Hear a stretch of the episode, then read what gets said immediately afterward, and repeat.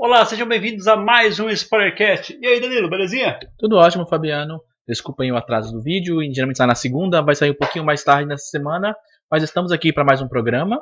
Vamos falar sobre as novidades. Hoje tem novidade grande, né? Bastante novidade. Que a gente semana passada não gravou, né? Isso, a gente não gravou semana passada. Então Vamos tentar cobrir essas duas semanas aí que nós ficamos fora. Eu assisti muita coisa, tem muita coisa pra falar. É, eu, eu tive que pegar muita coisa atrasada, minha esposa tá aqui em casa, então a gente tá tentando matar as coisas que a gente deixou pra ver juntos. Algumas coisas, né? Sim. E é isso aí. Se inscreva no canal, deixa um like. É, se você estiver ouvindo a gente por uma plataforma aí de ouvir, vai lá no YouTube e dá um like na gente. Se você estiver assistindo a gente pelo YouTube, vai lá nas plataformas e ouça a gente. Então é isso.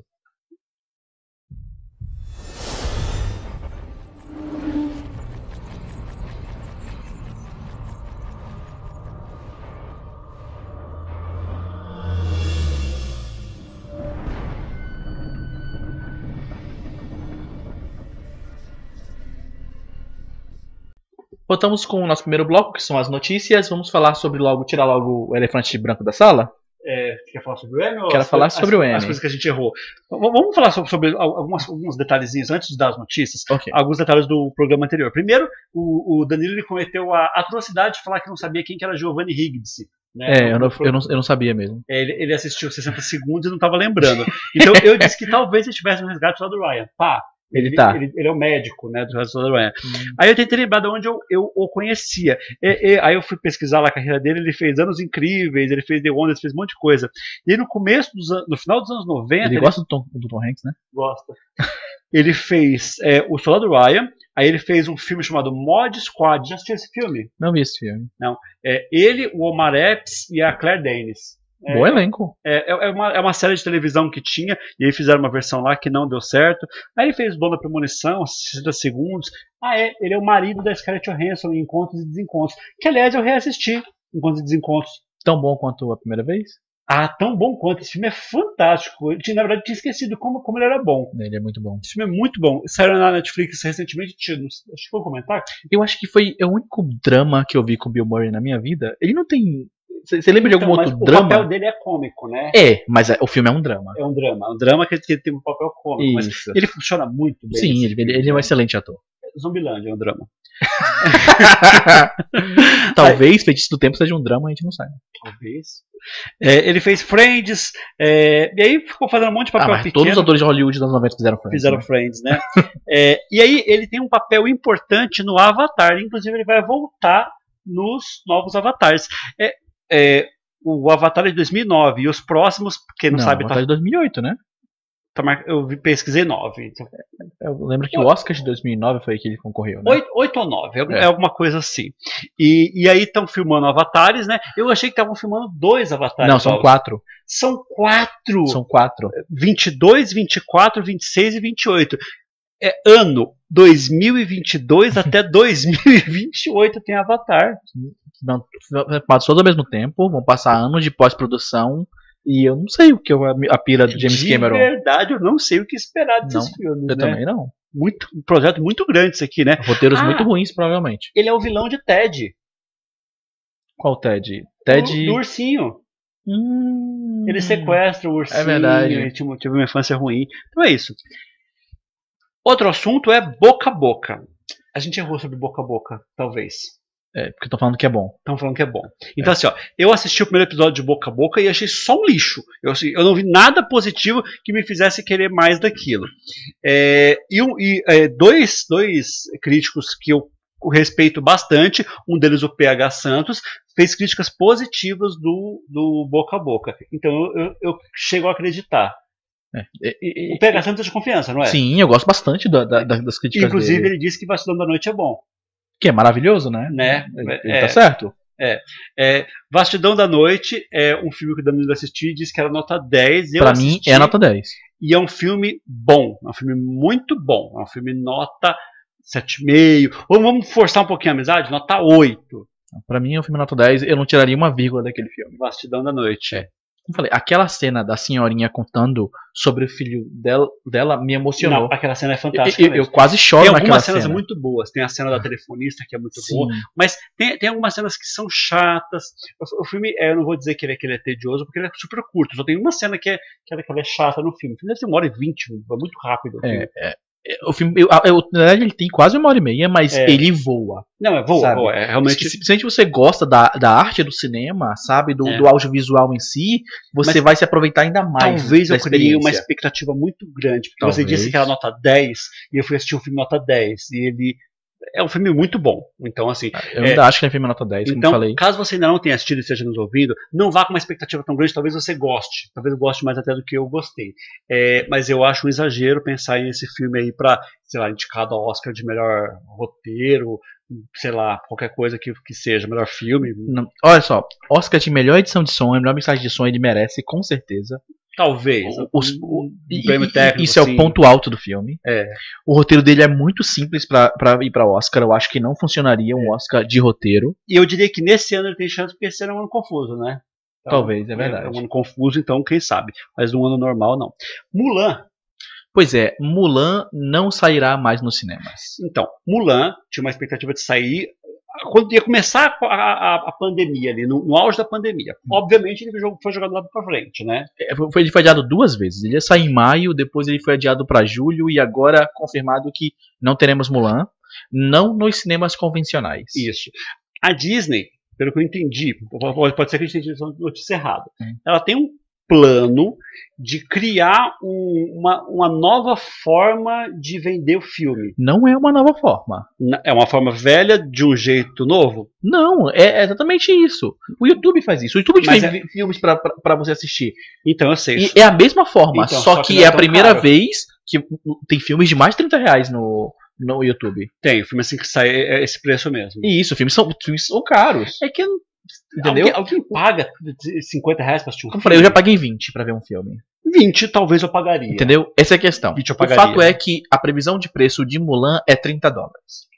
E 30 dólares, vamos levar em consideração que isso é uma realidade americana, que nós não temos Disney Plus no Brasil, então é uma realidade americana. Vamos dizer que eles convertam e vendam aqui no Brasil a 100 reais. Não, não como falei, Fabiano, Não, 30 tem no dólares Brasil é pra vender. 150 reais. N- Não tem no Brasil pra vender. Então a gente não pode, tipo, passar um a um pro Brasil. É, se, for, se for- a conta for mais ou menos essa, 30 reais pelo 30 dólares pelo lugar do filme. É muita coisa. É, é- essa é a questão. Nós, nós- digamos que Muitos serviços eles quase convertem. Muitos serviços. É, é, chega o preço aqui, o preço que está em dólar lá, mais ou menos convertido, é, é sempre arredondado para baixo, a gente paga sempre um pouco menos Sim. do que paga se for fazer conversão. Sim, a gente geralmente ganha um desconto. entre- Você, É. você pega, por exemplo, jogos. Jogos, eles custam 60 dólares, jogos AAA. E, mas não- a gente não paga, É. tipo, 300 reais no jogo Mas- ainda. A conta, mais ou menos, seria o ingresso caro de cinema, o dobro. Isso, o dobro de um ingresso de cinema. Essa é a questão. Você vai pagar o dobro de um ingresso de cinema pra Cem- assistir na sala da sua 100 casa. Reais, 100 reais. Porque o ingresso caro de cinema no Brasil é uns 40 reais, É. 50 reais, não é isso? Isso. Já, já pagou 40 reais. Eu já, eu já paguei 40 reais. Então, 80, seria 80 reais. É, é caro, né? É um- É, é um, assim, é, é complicado. É, é, como falei, é, as plataformas vendem filmes pra você assistir. Globoplay vende, YouTube vende. Existem várias plataformas que te vendem filmes pra você assistir.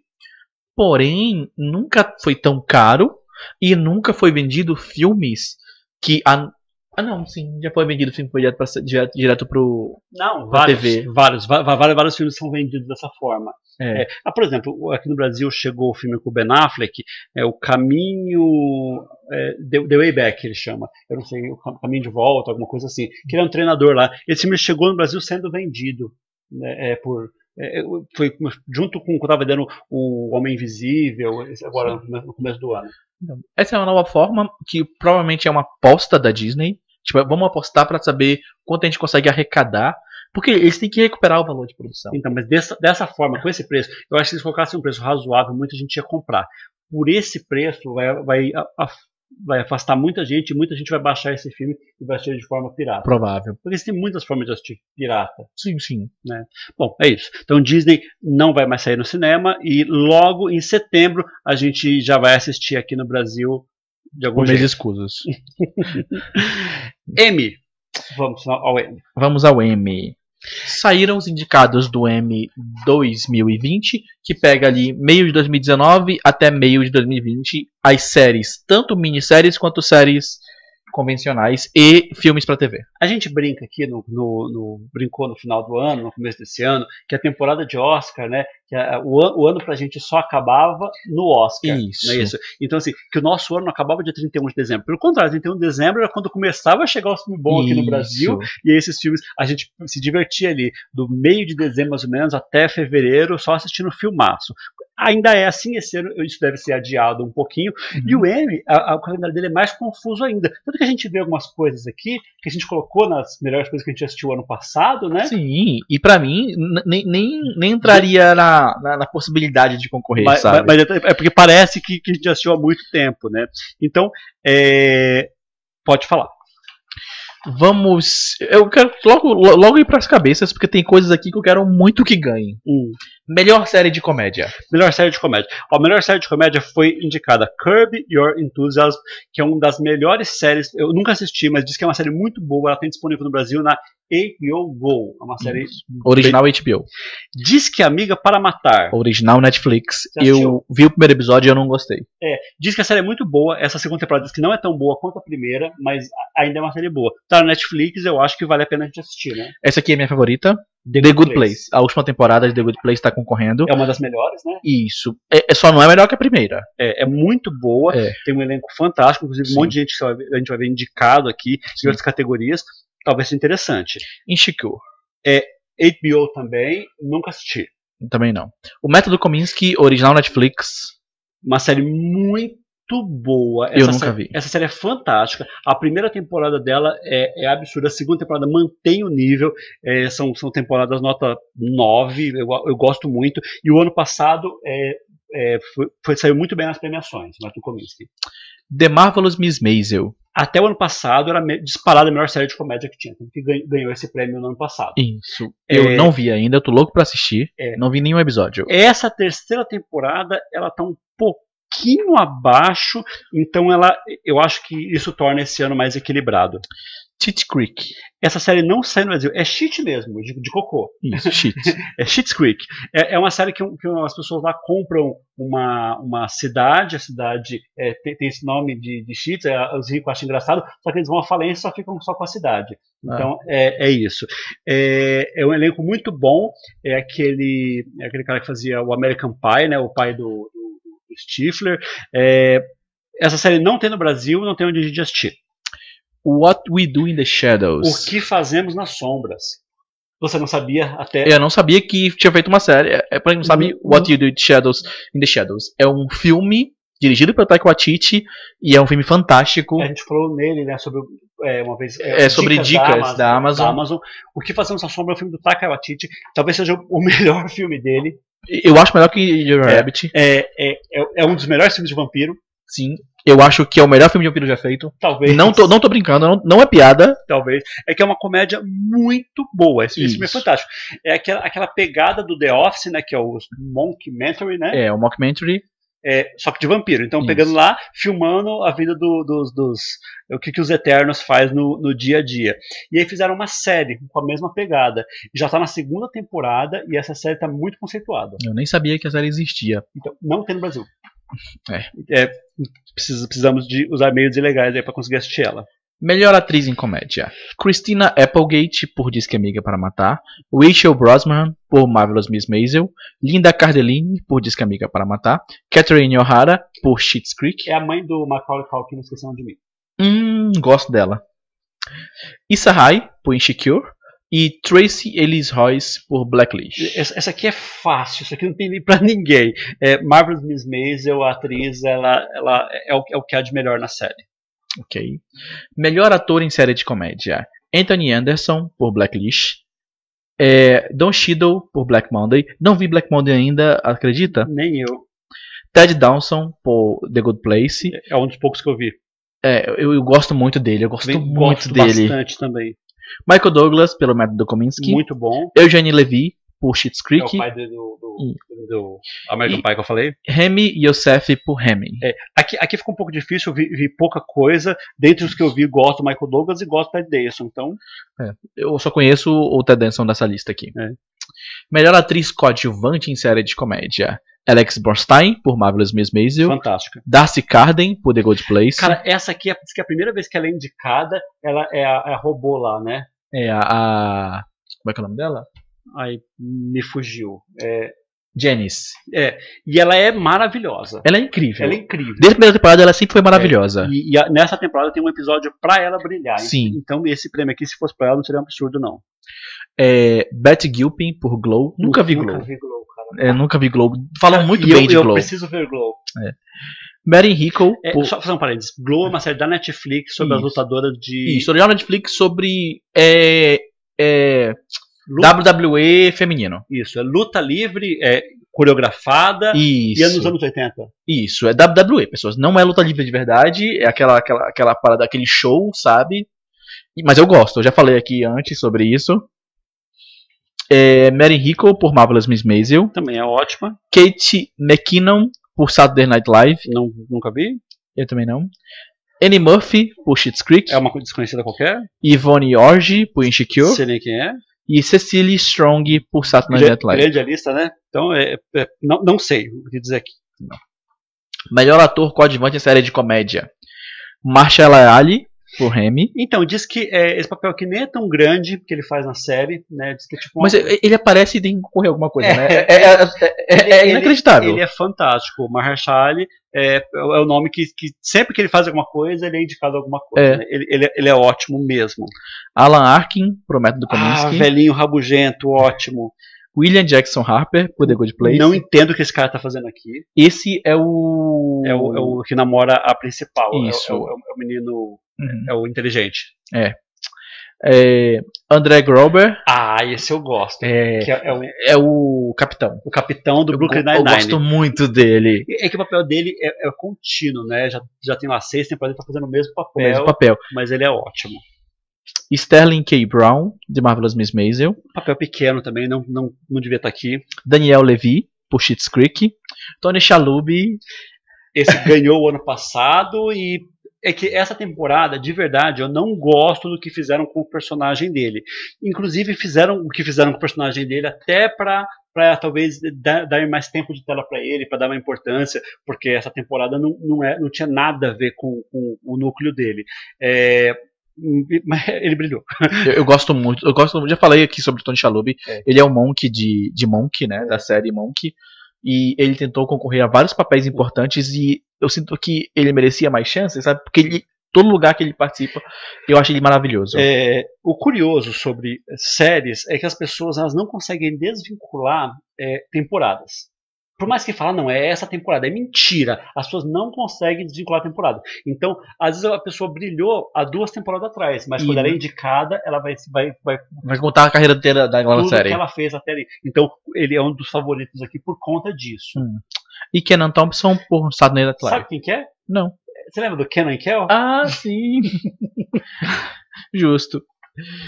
É, melhor direção em série de comédia. Difícil dizer, não, não conhecemos as pessoas aqui, mas Gayle Mancuso por Modern Family. Modern Family Não vi né? ainda a última temporada, a atual. Eu tô na sexta. Já tá na sexta. Tô na sexta. Nossa, eu terminei a primeira essa semana. É maravilhoso. É como falei, só É melhora. muito bom. Só, só cresce. A, a parada é inacreditável porque ela só cresce. Cara, é, uma- é um excelente conteúdo pra você deixar assim, fazendo outras coisas e assistir um pouco, e perder um pouco. As piadas funcionam, sabe? É, é muito bem feito. Cara, Ó- ótimo conteúdo de televisão mesmo, assim, que você não precisa parar pra ver. Ó, Ótimo, fantástico isso aqui.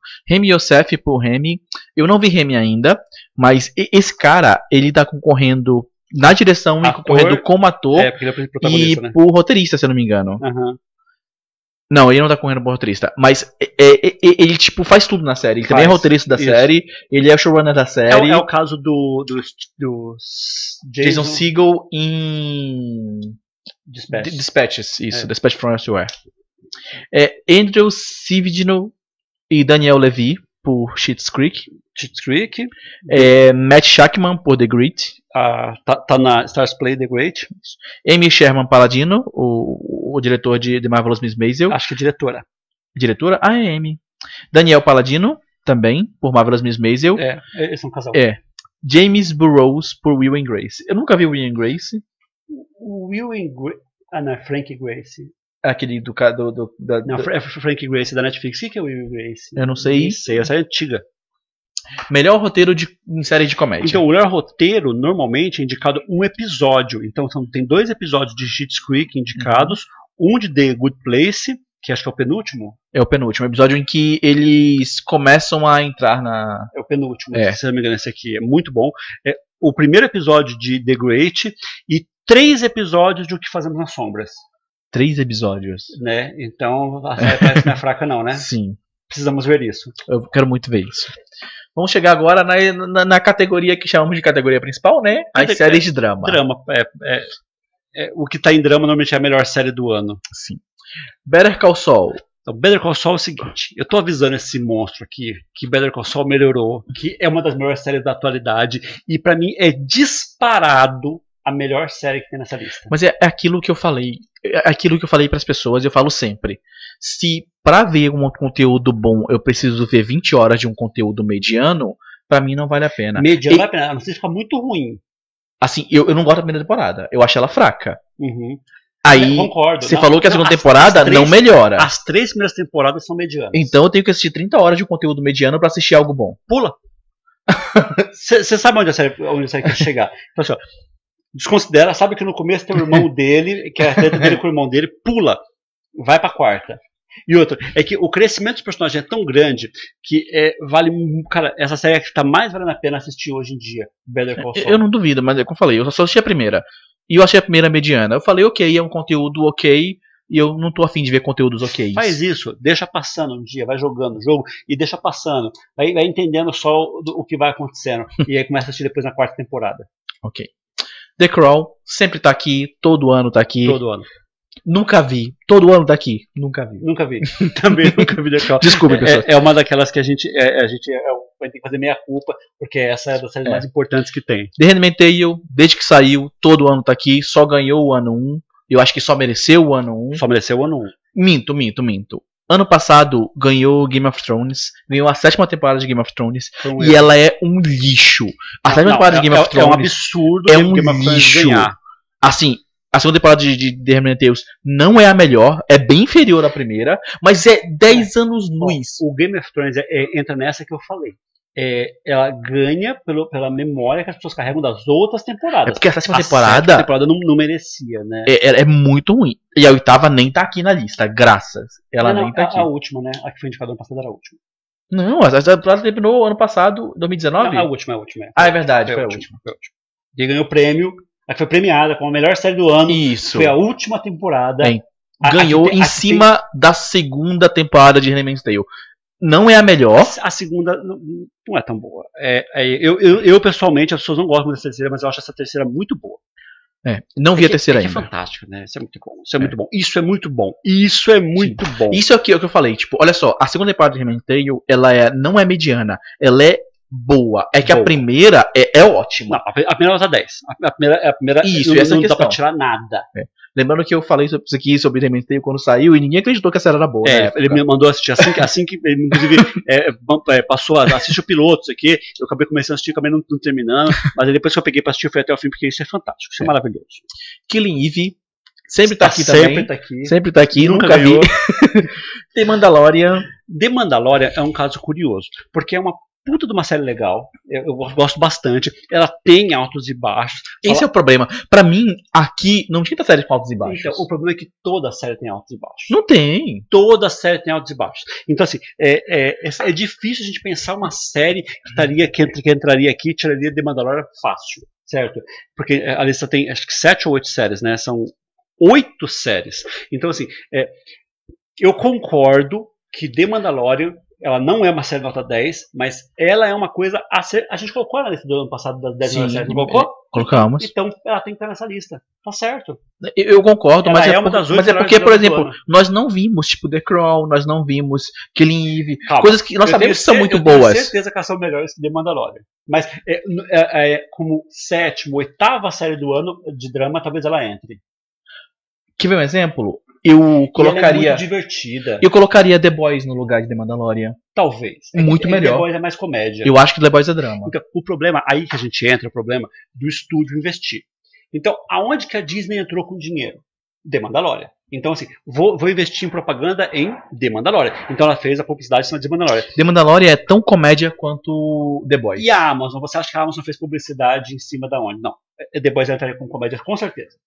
É, é, é, Mandalorian não tem nada de comédia. Lógico que tem. Tem, tem um Tem, com... tem, tem, tem muita comédia. é, é drama. É, The Boys, com certeza eles colocariam como comédia. E você acha que eles colocaram dinheiro aonde? Como Marvelous? Miss Maisel. Marvelous Miss Maisel. Eu, concordo, eu concordo que eles fizeram um lo- lobby por Marvelous Miss Maisel, que é o carro forte deles nas premiações. Pro ano que vem, talvez, não sei se vai ter mais Marvelous Miss Maisel, se vai demorar pra sair, talvez mudem. Mas como eu falei, tipo, The Boys tá anos luz de, de The Mandalorian. É melhor mesmo, sem dúvida. É, é melhor. Não, tem dúvida. Tipo, a primeira temporada de The Boys, e olha que, que ela tem altos e baixos, tem episódios medianos, mas quase todos os episódios de The Boys são bons. Eu concordo, eu concordo que é melhor. Mas eu gosto de Mandalorian estar nessa lista. Eu, eu fiquei contente com isso. Eu, eu não concordo. Ó, não vi, eu, eu- não vi Better Call Saul, eu não vi The Crown e eu não vi Killing Eve. Mas essas séries são mega conceituadas e eu sei o valor de produção que elas estão investidas. E eu vi The Mandalorian. Entendeu? Eu, eu vejo muito valor de produção em The Mandalorian. Não, Mas o problema é que tem episódios que são completamente descartáveis. tem. E, e tem Isso- alguns probleminhas no último, né? É, e isso eu confesso que eu acho um problema. É um probleminha. Então, Ozark. Ozark, eu acho essa temporada maravilhosa. Cara, é- isso é indiscutível. é maravilhosa. Ozark é indiscutível. Ozark, eu demorei muito pra assistir, fui assistir recentemente. Outra série que eu falei pra ele assistir logo É. que saiu, também ele não. não Demorou um pouquinho dela me ganhar os primeiros episódios ali. Se eu tivesse que fazer um aperitivo sobre o primeiro episódio, eu diria- diria que é uma série mais ou menos. Mas depois que a série te ganha, acho que uns 4, 5 episódios talvez, é tão boa, mas é tão boa que. Então, eu falei, eu, eu fui ganhando no piloto. Mas eu entendo que a pessoa não, não tenha sido pega no piloto. Eu entendo a pessoa, ah, não- o piloto é meio ok e tudo mais. Mas assim, você perde, sei lá, duas, três horas até começar a engatar de verdade. Então, pra mim, é uma perda aceitável, Sim. sabe? Não, e ho- hoje é, um- é, Então, é a terceira temporada. Eu não vejo baixos nela. É, é, pra minha opinião, ela só tá atrás de Better Call Saul. Eu acho Ozark incrível, não vi Better Call Saul pra opinar, mas eu acho Ozark maravilhoso. Só que é, Better Call Saul não, não tem chance dessa premiação, só dizendo, tá? Isso deve ficar em The Crawl, entre Ozark e outras, outras coisas. Isso. E Stranger Things, eu não entendo ele tá aqui Isso é nessa uma lista. aberração. Não faz o menor Não, sentido. Isso é uma aberração. Em primeiro lugar, eu não considero drama. Tudo bem, tudo bem colocar como drama. Não, não considero. Você colocaria como o quê? Como eu falei, se você acha que The Boys é, é- é- é comédia, eu, eu, eu não colocaria Stranger Things como drama. Essa é a questão. Eu acho drama. É, Eu não sei quais são os critérios, então, É, Fabiano. os critérios são, são errados. Mas, além dela, não é uma boa temporada. N- n- não, É a- Aí, eu, eu, eu- não posso dizer que é a pior temporada, que é a minha opinião. Na minha opinião, é a pior temporada. Eu também acho ela bem inferior às outras. Ela tem uma cena, Tem uma cena segunda melhor. que é happy ending, que é maravilhosa aquela cena, aquela cena é incrível, mas tipo, é uma, 1 minuto e 30 segundos em 10 horas de conteúdo ruim. You talking to me? Succession. Cara, nunca vi. É, mas mu- tá aqui também. muita gente indica como das, das melhores coisas que tem aí, viu? Melhor atriz em série de drama. E aqui eu conheço quase todo mundo. Também, quase E todo mundo. Eu acho que a, a- categoria que eu mais vi coisas tá aqui. Talvez. Jennifer Aniston, The Morning Show. Você assistiu The Morning Show inteiro? Assisti The Morning Show. Cara, eu- a a cena que ela deve ser indicada é aquela cena dela com a filha, da pizza. Né? É, Eu, eu acho aquela cena fantástica. É, é, Eu não esperava tanto da Jennifer Aniston. Eu sei que, que ela é uma boa atriz, Não, eu esperava. mas ver ela em drama me deixou tão feliz, sabe? Não, ela é muito boa. Ela é muito boa. Ela, tem um filme de drama muito bom chamado Cake. Não sei onde tem. Olivia Colman em The Crow. É Não vi, é a top Olivia vencedora do Oscar. É, Né? sim. Então não, não tinha como, como ser, ser- ficar, ficar ruim, né? Já era esperado. Judy Comer por Killing Eve. Isso. É, é sem ser a. Sem ser a. Como que chama? Ela, Sandra Oh. É sem ser a Sandra Oh, é a outra moça do Killing Eve. Laura Linney pro Ozark, né? A É, esposa. essa- a gente- é maravilhosa. A gente gosta muito. Sandra Oh, apareceu. Aí, também aqui na lista. E Zendaya por Euphoria. Zendaya é aquela moça que fez Homem-Aranha os novos. É a nova, nova A MJ. MJ, é a namorada do Homem-Aranha. Não sabemos se é a Mary Jane ou não, porque eles nunca É. usaram o nome dela completo. Verdade. Ator em série de drama. Jason Bateman. Maravilhoso. Gostamos muito. Sterling K. Brown. Aqui sim tem sentido. Stanley K. Brown, porque indicaram ele lá como, como coadjuvante em comédia, a pontinha que ele fez em Miss Maisel. Aqui ele tem um papel importante e já ganhou, inclusive, esse prêmio. Steve Carell por The Morning Show. Gosto muito dele. Aliás, eu gosto de tudo que ele faz. Brian Cox por Succession. Nunca vi? Billy Porter por Pose. Da... E Jeremy Strong por Succession. Muito- tudo muito bom. Aqui, melhor atriz coadjuvante de série de drama. É Helena Bonham Carter, que sempre tá aqui em The Crown também, mas eu nunca vi. Não, é, é que essa primeira temporada dela é em The Crown. Ela sempre Ah, é? tá em qualquer premiação. Ah, tá. É porque é, nessa temporada de The Crown, eles mudaram o elenco, né? É, a- todo É, mundo é, teve um envelheceu. né? Isso. Então ela- ela aparece. Laura Dern em Big Little Lies. Big Little Lies que já tá, tipo, passou do tempo, né? Então, é- essa aqui é a segunda temporada, né? Ah. Essa é a segunda temporada. É a temporada da Meryl Streep. É, hum, é- essa, essa indicação aqui, ela me incomoda um pouquinho, porque é aquele negócio assim, ela já ganhou o Oscar errado, porque ela ganhou o Oscar por fazer esse papel aqui. Agora tá, tá sendo indicada por fazer o mesmo papel. Então, tá, tá, tá ficando repetitivo. Julia Garner, por Ozark, eu gosto muito dela lá. Quem que é Julia Gardner? É a, a menina da família que ajuda ele. Ah, gosto. Ela é Gosto, boa. gosto dela também. E essa temporada tem uma virada, né? Sim, ela tem um bom desenvolvimento nessa terceira temporada. Concordo. Ted Newton, por Westworld. Westworld, se for essa terceira temporada, todo mundo tá dizendo que é ruim, então não sei dizer. Eu não vi. Nem eu. Fiona Shaw, por Knive. Sarah Snook, por Succession. Mary Streep, por Big Little Lies. Isso, isso, isso aqui, obviamente, é quando ela foi escalada pra série, ela já estava indicada. Ela não precisava fazer nada na série. Por acaso até fez, né, eu, eu gosto do papel dela, mas Samira Wiley, por The Handmaid's Tale. Melhor ator coadjuvante em série de drama. Nicholas Brown, por Succession. Billy Crudup. Você gosta dele? gosto. Eu acho ele ok. Gosto, gosto, gosto, gosto, gosto. Ele, é, ele tem um, um- um humor, uma ironia é, durante a série toda, né? Eu, eu gosto muito desse papel dele. Acho que foi a melhor coisa que eu já vi ele fazer na vida. Kieran Cooking, por Succession. Mark Duplass, por The Morning Show. Giancarlo É, é o, o, o, é o Cal, é, é o, é o irmão do Macaulay Culkin. Sério? Sério, Eu não sabia disso. é, é Culkin. Olha. Giancarlo Esposito, por Better Call Saul. Aí, Detalhe sobre aí é legal. Esposito, Ele tá fazendo um jogo de videogames agora. não, curioso. E ele também tá em Better Call Saul. Ah, não, é que Better É. Call Saul é. É, Ele também tá em, em The Mandalorian, né? Isso, The Mandalorian, ele tá em The Mandalorian. Ele tá fazendo um jogo que é Far Cry 6. Far Cry. Ele é o provavelmente o vilão do, do jogo. O melhor vilão. Matthew McFadden em Succession. Bradley Whitford por The Handmaid's. Ele também tá aqui sempre. E Jeffrey Wright por Westworld. Sei nem quem é. Sei que daqui é, tudo bem que eu acho que eu sei. É, direção em série de drama. Então, Homeland, é, dois, dois diretores de Ozark, dois diretores de Succession, dois diretores de The Crown e um de é, The Morning Show, que aliás é a diretora de todos os episódios. Não, não é todos os episódios, não, mentira. Ela é diretora dos primeiros e dos últimos episódios. Mimi Leder.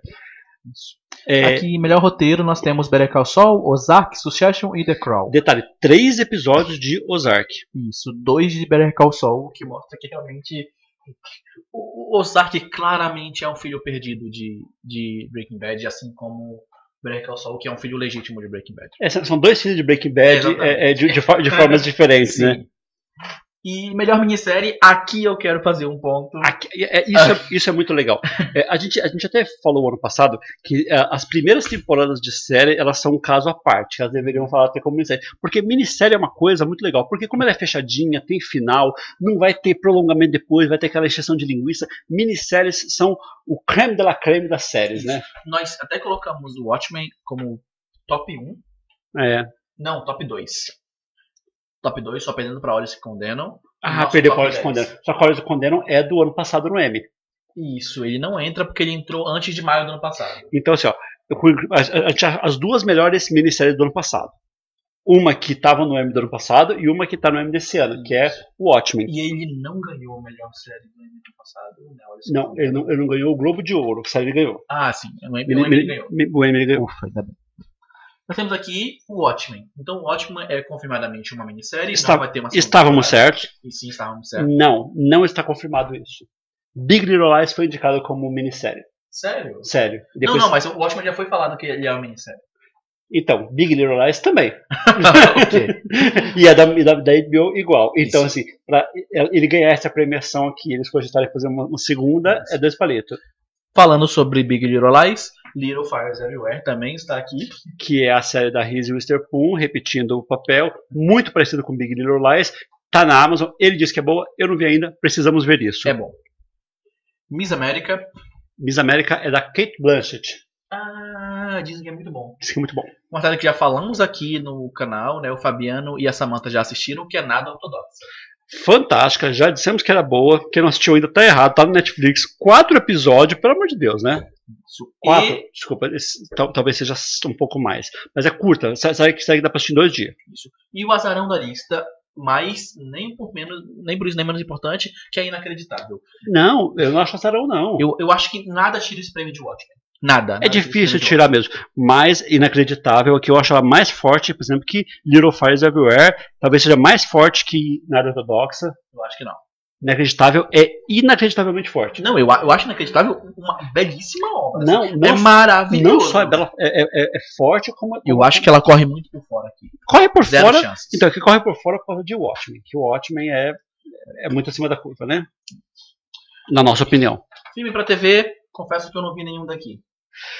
É, American Ah, Song, não, eu vi É caminho, né? eu vi American Song. Hum, Inclusive, eu assisti ele essa semana. Eu vi essa lista e fui lá atrás dele. Isso é um filme original Netflix. olha, legal. E posso falar sobre ele no bloco de avaliação. Também falaremos um pouco Falaremos sobre sobre ele. ele. Mas aqui um detalhe, tem dois filmes então originais na Netflix, porque Unbreakable Kim Schmidt, Kimi vs. The Reverend, né? Então, Também é o filme original Netflix. e aliás, é, tá para lançar outro, né? Tá para lançar é, a- é, uma versão. é, como é que chama quando você escolhe? Interativa desse filme. Isso. E é o caminho viu? que é outro filme. Sim, eu vi. Vai- a vai Netflix já tá, já, já tá falando pra mim. Já tá sobre. falando, né? Você assistiu esse aqui? Eu não vi esse. Você Eu assistiu? vi a série toda, Você viu a seis série toda? temporadas. Eu vou, E eu ver. gosto da série. Eu vou ver. Eu já coloquei É lista divertida, é ver. divertida. É, E, e é a menina do The Office, né? Isso. É. Eu gosto muito dela. Muito. Ela é uma ótima atriz. Eu também, eu, tô- eu- eu quero ver. Melhor atriz minissérie. Kate Calma, Blanchett. só, só voltar aqui, ó. O filme da Dolly Parton também é Netflix, é um documentário e tá indicado aqui também para o melhor filme para TV. Não vi. Kate Blanchett, Hira Haas, Regina King, Octavia Spencer e Karen Washington. Então, é, de séries que nós já falamos, né? É, Nada Ortodoxa, Miss América, Watchmen, é, Little Fires Everywhere. O que tem diferente aqui é a, a vida e a história de Madame C.G. Walker, que é uma série, uma minissérie de quatro episódios da Netflix, muito boa. Octavia Spencer está indicada. Algum favorito aqui? Não. De, definitivamente. É que tipo, Kate Blanchett ela é muito acima da curva, né? Então. A Octavia Spencer eu acho que é muito boa também. É, então, é que, é que a Kate Blanchett ela tá tipo em outro nível, tá nível tipo de Deus, assim, sabe? É, tipo, da- nível Mary Streep. Melhor ator nós temos Jeremy Irons por Watchmen, Hugh Jackman por Má Educação, Paul Mescal por Normal People, Jeremy Pope por Hollywood. Curiosidade aqui, o- a primeira indicação para Hollywood, né? Isso. O Mark Ruffalo por I Know This Much Is True. Então, série que não fez muito sucesso, mas diz que ele está muito bem na série. É, melhor atriz coadjuvante em minissérie pra TV. Esse aqui eu confesso que eu só vejo o Watchmen ganhando. Eu, não, não, não- consigo. O, o Roland Taylor eu acho. A Roland Taylor eu acho bem qualquer coisa em, em- em Hollywood. É. Olha que eu gosto de Hollywood. A Toni Collette inacreditável, eu acho maravilhosa, mas eu acho que ela não tem chance. Detalhe aqui é a Margot Martindale, que é- ela é. Brincam com ela em Horseman, né? Ah, é verdade. Bo- Bojack Horseman. É, é a, é a atriz. É, é, ela é presa, tem várias situações dela em, em Bojack Horseman. Algum favorito aqui? Nem, nem, sei, nem sei. Melhor ator em coadjuvante em série, em minissérie ou filme para TV. Jim É. Parsons já ganhou. Jim Parsons em Hollywood é a melhor coisa que tem em Hollywood. É, a melhor coisa de Hollywood. É inacreditável o quão bom ele é. É o Sheldon. E, e sabe o que eu acho legal? Que assim, eu, eu só conseguia ver ele como Sheldon. Em qualquer obra que eu via ele, eu via ele como Sheldon. E aqui, ele não parece em nada. Nada. É, é É, realmente. E ele provou que ele tem uma gama de repertório maior do que só o Mulher Esquisitão. realmente. E aí tá lá o- o principal de Watchman, né? O, o Sr. Manhattan. Tá o o. burguês, que é o reverendo no, no Unbreakable Kim Schmidt. Ah, então, nesse, nesse filme interativo vai ser o, o Daniel Radcliffe, né? Sério, vou mudar o ator? Eu vi a cara igualzinho o Daniel Radcliffe nele, não? Não é ele. Não é ele? O reverendo não é o Daniel Radcliffe. Então parece. Nossa, bastante gente de Hollywood indicado aqui. Sim. É, e direção, é, as mesmas séries que a gente já falou, Nada Ortodoxa, Watchmen e Little Fires. É, melhor roteiro são episódios de Miss América, Normal People. Opa, Normal People é a primeira vez que aparece aqui. Não, não, não. Normal People apareceu ali e também em melhor direção. Direção. Normal People é, é aquela série que tá na Stars Play, se eu não me engano. Desculpa se eu estiver errado. Inacreditável é o primeiro episódio, Nato Dogs é o primeiro episódio. E Watchmen. Animação. Big Mouth, Já Bob's assistiu? Burger. Eu vi Big Mouth e não gosto muito. Certo. Bob's Burger, Bojack Horseman. Você que conhece a série, vai devagar e fala sobre elas. Big Bob's Burger. Não vi Bob's Burger. Big Mouth, pra quem não sabe, é uma série é, Original uma de Netflix. animação para adolescentes que lida com temas sexuais. Tem um personagem que é interpretado pelo diretor de Corra, É o Jordan Peele. Jordan Peele, e é um ótimo personagem, mas eu não, consumo, não gostei muito da série. Bob's Burger eu não vi. Bojack Horseman, original Netflix. Fantástico. Maravilhoso, essa temporada tá incrível. Como é a última. Chorei, chorei horrores, já, já falamos aqui sobre ela. Rick and Morty também, quarta temporada, Sempre tá aqui. tá aqui. E The Simpsons, que tá aqui há 50 mil anos. É, há 30, 33 anos tá sendo indicado. Eu, eu queria muito que o Bojack Horseman ganhasse, porque eu Gos- Gostaria bastante também, mas é difícil tirar de, de Rick and Morty, hein? Também acho. E talk shows e variedades, nós temos The Daily Show, é, Jimmy Kimmel, é, Oliver, é, John Oliver, Late Night. É isso. Sem nada. Aí programa de competição, tem é, RuPaul, tem Top Chef, tem The Voice e essas coisinhas. É isso aí. Então, fa- falamos quase tudo e mais pra frente aí a gente vamos tentar assistir um pouco mais de coisas e aí a gente faz uma aposta. Faz aqui a, o bolão do M. Não precisa ser agora, porque tá, a, a entrega da premiação tá lá. É, vai demorar pra Acho que é setembro, se não me engano. Mais de um mês. Próximo bloco é o que chegou de novidade nos streamings. Muito bem.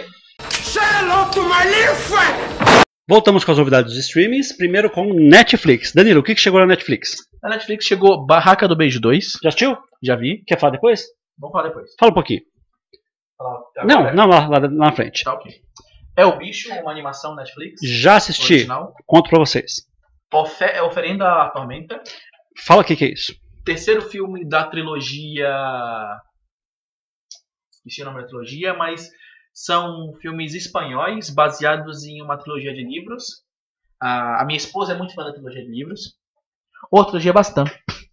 A Netflix tinha lançado o, o, o Guardião Invisível. Não, o Guardião Invisível não. O Legado nos Ossos uma vez. Há pouco tempo atrás, Danilo assistiu o Legado nos Ossos falou: opa, tem uma coisa errada com esse filme. É. Tava faltando o filme anterior. Exatamente. Eu assisti com a minha esposa e falei, esse filme é bom, mas tem alguma coisa errada, sabe? E eu descobri que era um segundo Era a de uma segunda de uma trilogia. trilogia. Então, o primeiro que já estava na Netflix era o Guardião Invisível, e ele assistiu o segundo, que é o Legado dos Ossos. Depois eu voltei a assistir o primeiro, E agora saiu o o terceiro, o último que fecha a trilogia. Isso, que a Netflix ela tá fazendo bastante divulgação desse filme. Eu, inclusive, adicionei o Guardião Invisível na minha lista. Vou tentar assistir. É depois. bom.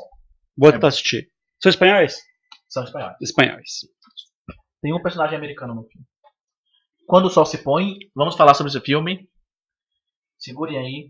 Milf, Você viu isso aí? não vi. Nossa, é, A esse, Netflix me recomenda, eu sou acho É. ali. Eu- pior desculpa, também não assisti, é a pior desculpa para vender um filme. MILF é aquela expressão em inglês que se refere a mulheres mais velhas, né? É Mother I Like.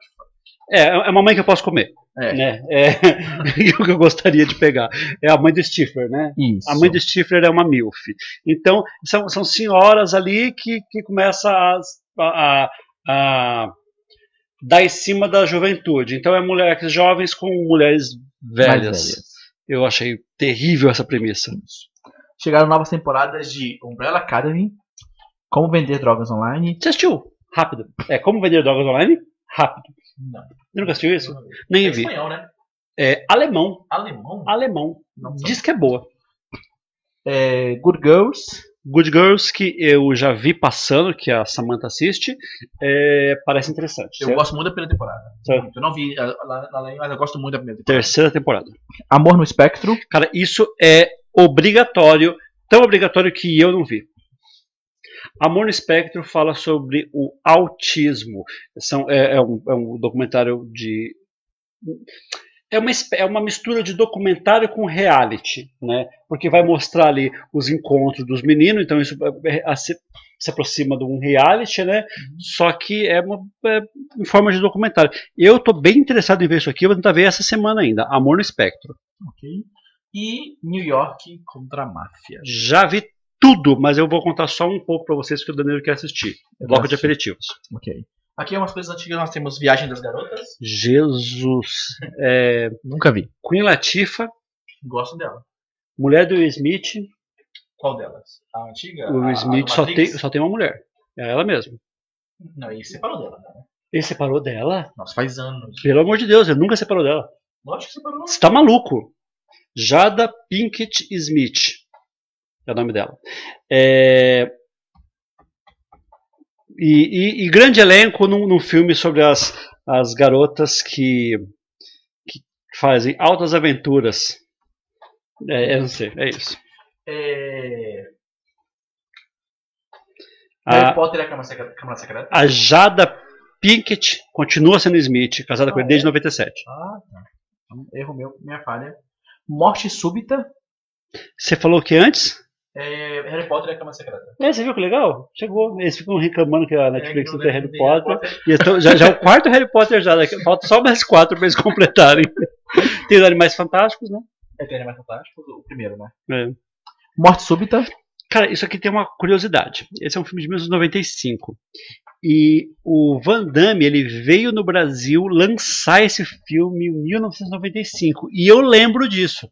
É o dia que dança com a Gretchen? Não, ele volta depois. A Dança com a Gretchen é em 2000. Ou 2000, 2001.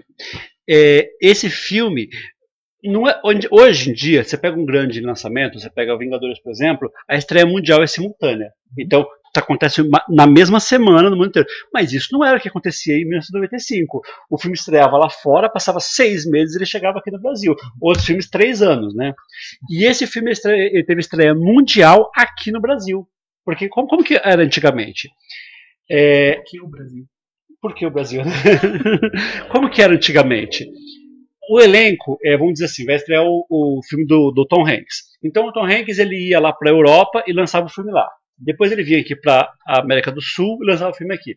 Aí ele ia para a Ásia e lançava o filme lá. Então é, é, os filmes demoravam de um e outro porque normalmente as pessoas tentavam ir, né, para dar entrevista, para promover o filme. E hoje em dia, né, o mundo é muito menor, tá, eles dividem o elenco, vai cada um para uma parte do mundo e faz. E aí esse filme ele veio, faz- veio fazer promoção aqui antes dos Estados Unidos. O filme estreou aqui no Brasil antes nos Estados Unidos. Morte súbita. É sobre uma morte súbita porque é um estádio, tem uma bomba no estádio, e aí ele é o fodão que vai impedir a bomba. É só uma bosta. Imagino. Mas aqui eu, eu destaquei porque é uma curiosidade. Eu lembro quando esse filme foi estrear. Melhor E- que a Colônia. Pitch Perfect 3. Eu já assisti zero Pitch Perfect. Sério, eu assisti esse terceiro, eu vi os outros dois. E o primeiro é um filme legalzinho, divertidinho, é ruim, mas você dá pra se divertir. O segundo, O segundo, ele é um filme ruim. ruim. E o terceiro é péssimo. O terceiro é execrável. Ridículo. É tipo, é absurdo o quão. não, é inconcebível o quão ruim ele é. Tá, a gente vai falar sobre mais filme ruim hoje ainda. Na Amazon estreou nada, nada. Essa semana não chegou nada. Na, aliás, nas últimas duas semanas não chegou nada que presta na Amazon. Mas chegou o filme antigo, Jade, com a Linda Fiorentino. Eu sei que me matou com a Lindsay Lohan. Você lembra desse filme? Nunca. Oh, terrível. É porque ela, ela tá morta. Ela, ela- nossa, terrível. Ponto de infidelidade com o Tobey Maguire. Eu destaquei qual do nome. Eu não sei que filme que é esse, não. Nossa, a mínima ideia de filme é. Nem eu. Ritmo de um sonho. Lembra desse filme? Não. Terence Howard foi indicado ao melhor ator. Nossa, eu não lembro. Não lembra? É- Esse filme é bem bacana. Ritmo de um sonho. Escritores da Liberdade, que chegou outro dia na Netflix. Gosto com bastante. Hilary Swank, muito bom. Babás de Luxo, eu, é, se eu não me engano, chegou como Baby Sisters de Luxo. É um filme sobre babás que vão trabalhar na casa da- dos caras. Não, é uma babá que vai trabalhar na casa de um cara. E aí ela vai e sai com o cara. O cara vai dar carona pra ela e ela- e ela acaba transando com o cara. E no final ele, ele dá dinheiro pra ela. E aí ela começa a. a- a- Fazer isso. isso. E aí ela cria uma rede de babás, que elas são babás, mas aí os caras já sabem que vai contratar o serviço com, com Com benefícios. benefícios. Isso. Então, é- esse filme é bem interessante, é com o John Leguizamo. Gosto bastante dele. Cara, Ensina-me a Viver. Já assistiu isso? Sabe quem falou bem desse filme aqui? A Mary. Você lembra da Mary? Quem vai ficar com Mary? Ah, É, ela dizia que Ensina-me a Viver era o melhor filme que ela já tinha visto na vida, que era uma lição de amor, não sei o quê. Sei se você lembra de- desse discurso, que o Matt Dillon, inclusive, ele, ele ouve ela falar isso e fala isso pra ela, e ela fica encantada com ele porque ela gosta do mesmo filme que ele. E Ensina-me a Viver é um filme de 1971, que eu fui pesquisar sobre ele, ele tem se- 7,9 no IMDB, que é uma nota absurdamente alta, e 84% no Rotten. parece um bom filme. É um bom filme de verdade, não, não, não é zoeira. Então eu queria assistir esse filme aqui, Ensina-me a Viver, de 71. Tá na Amazon. Entre o céu e o inferno. Lembra? Samuel Jackson e Christina Nossa, Ricci. eu sei que filme é esse. É só ruim. Não, esse filme é legal. Não, é, Fabiano. Dela presa na bola. Nossa senhora, esse filme é só ruim, pessoal. Não assista. Corridas clandestinas. Lawrence Fishburne, Corrida de Moto. Nossa, esse filme também é ruim. Esse é ruim até as horas. E o terror Caso 39. Com a Renée Zellweger, vencedora do Oscar atual. Isso. E José Ferlani. Sabe quem é? Nem ideia. Ferlani é uma atriz mirim que começou e acendeu fazendo muito sucesso. Ela fez um filme chamado Silent Hill. Lembro. Ela é a garotinha, Certo, fazendo três papéis certo. naquele filme. E ela também fez esse. E ela fez isso. Tipo, ela faz E que mais ela fez? com demônio no corpo. E o que mais ela fez? Mas calma. Ela eu- cresceu e não, não sabe mais ela, interpretar. ela também fez a Britannia no filme Eclipse, de. Sabe a Crepúsculo Eclipse? A que morre. É a que morre. A que morre. Então, tipo, ela só faz garotas com demônio no corpo. Menininhas lembrando do corpo que morre. Isso. Um detalhe curioso sobre ela é que eu gosto bastante da atuação dela, eu gosto dela como atriz. Eu acho que ela tem menos oportunidades do que deveria. Mas quando estavam buscando uma atriz pra fazer a. Crepúscula. Não. A protagonista de Jogos Vorazes, Hum, ela fez nela. uma grande campanha pra ser a. Porque ela parece bem mais do que Jennifer Lawrence com a personagem do livro. Entendi, mas Jennifer Lawrence é- é- virou gigante, né? Exatamente, né? A Jennifer Lawrence, quando ela foi fazer Jogos Vorazes, ela já tinha uma indicação ao Oscar já por um filme, não sei o que é congelado, um filme de frio lá. Um filme, filme bom, mas pequeno. E na HBO, nada de novo. Mas chegou lá. Não, desculpa. Não que não tenha nada de novo. Tá chegando os episódios recorrentes da série, tá Sim. chegando Perry Mason, tá chegando. Continua chegando I May Destroy You, mas não tá chegando uma série nova, tá chegando um filme novo. Por isso que eu não marco mais nada. Antigamente a gente ficava falando, ah, episódios recorrentes. Então vamos falando, é isso. Aí chegou aqui, profissão de risco. Melhor ator. Quem? Johnny Depp. Ah, Johnny Depp e Penelope Cruz. Filme fantástico. dá pra ver. Você não assistiu Pressão de Risco? Não. Ótimo filme. Que é traficante. Só, só tô, tô ficando menos interessado a cada momento. Possuídos. Cara, eu não sei que possuídos é esse. É porque tem... eu marquei aqui agora, mas eu esqueci, ó. Porque tem tantos possuídos, ó. Não é o Possuídos com o Denzel Washington. Sabe depois do Denzel. Washington? Adoro, esse eu adoro. Eu adoro de verdade esse filme. Não é o Possuídos com a Ashley Judd. Cara, que Possuídos é esse? Eu não faço nem ideia que Possuídos é esse. Vida que segue. Paciência. Ok. Na Globoplay, chegou a segunda temporada de The Manifest. Conta pro pessoal o que, que é isso. The Manifest é uma série que infelizmente não é boa, mas tinha uma premissa muito interessante sobre um grupo de pessoas que fica presa num avião durante uma viagem da Jamaica para os Estados Unidos. Só que para essas pessoas teve uma turbulência e elas pousaram. Para o resto do mundo passou cinco anos e meio. Oh. Então existe um mistério do porquê isso aconteceu, ninguém sabe explicar o que aconteceu. Existe, se acompanha várias pessoas, um núcleo de pessoas que tem que conviver com isso, né? Os problemas sociais que aconteceram que pra você passou duas horas e pro resto do mundo passou cinco anos e meio.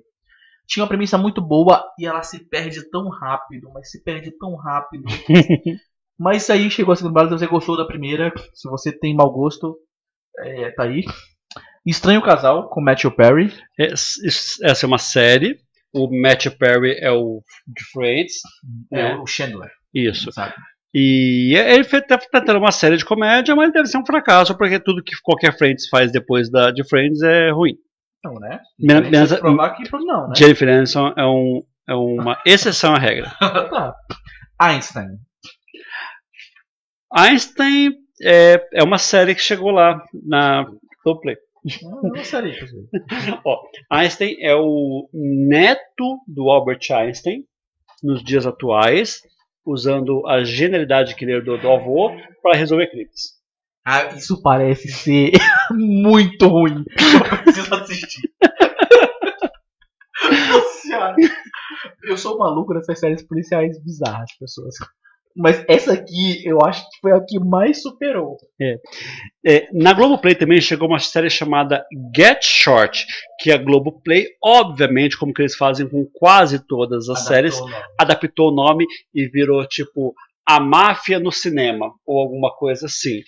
É, diz que é uma série muito boa sobre um mafioso que vai, que vai escrever roteiro. Já assistiu o jogo.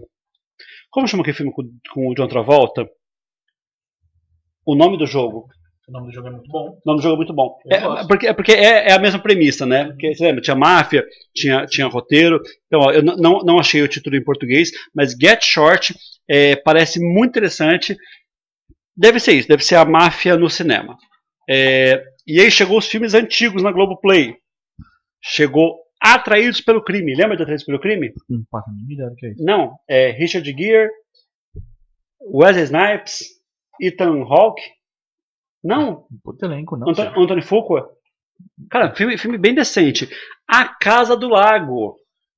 Gosto de A Casa do Lago. Cê go- Não, olha, isso é revoltante o Danilo falar que gosta de Casa do Lago. Eu gosto. Porque você critica algumas coisas que são eu ótimas. sei que A Casa do Lago não faz sentido. Cara, a eu Casa do Lago não faz o menor Eu sei que sentido. não faz sentido. Como que eles vão parar no mesmo tempo? Não faz sentido, pessoas que eu gosto. Não tem explicação. E procura-se um amor que gosta de cachorros. gosto muito desse filme.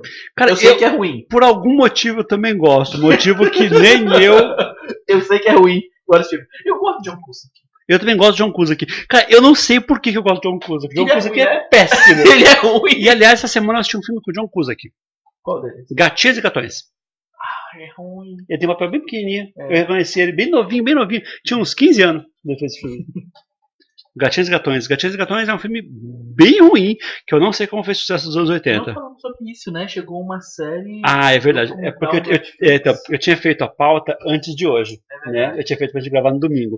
Mas então isso é importante dizer. Falei.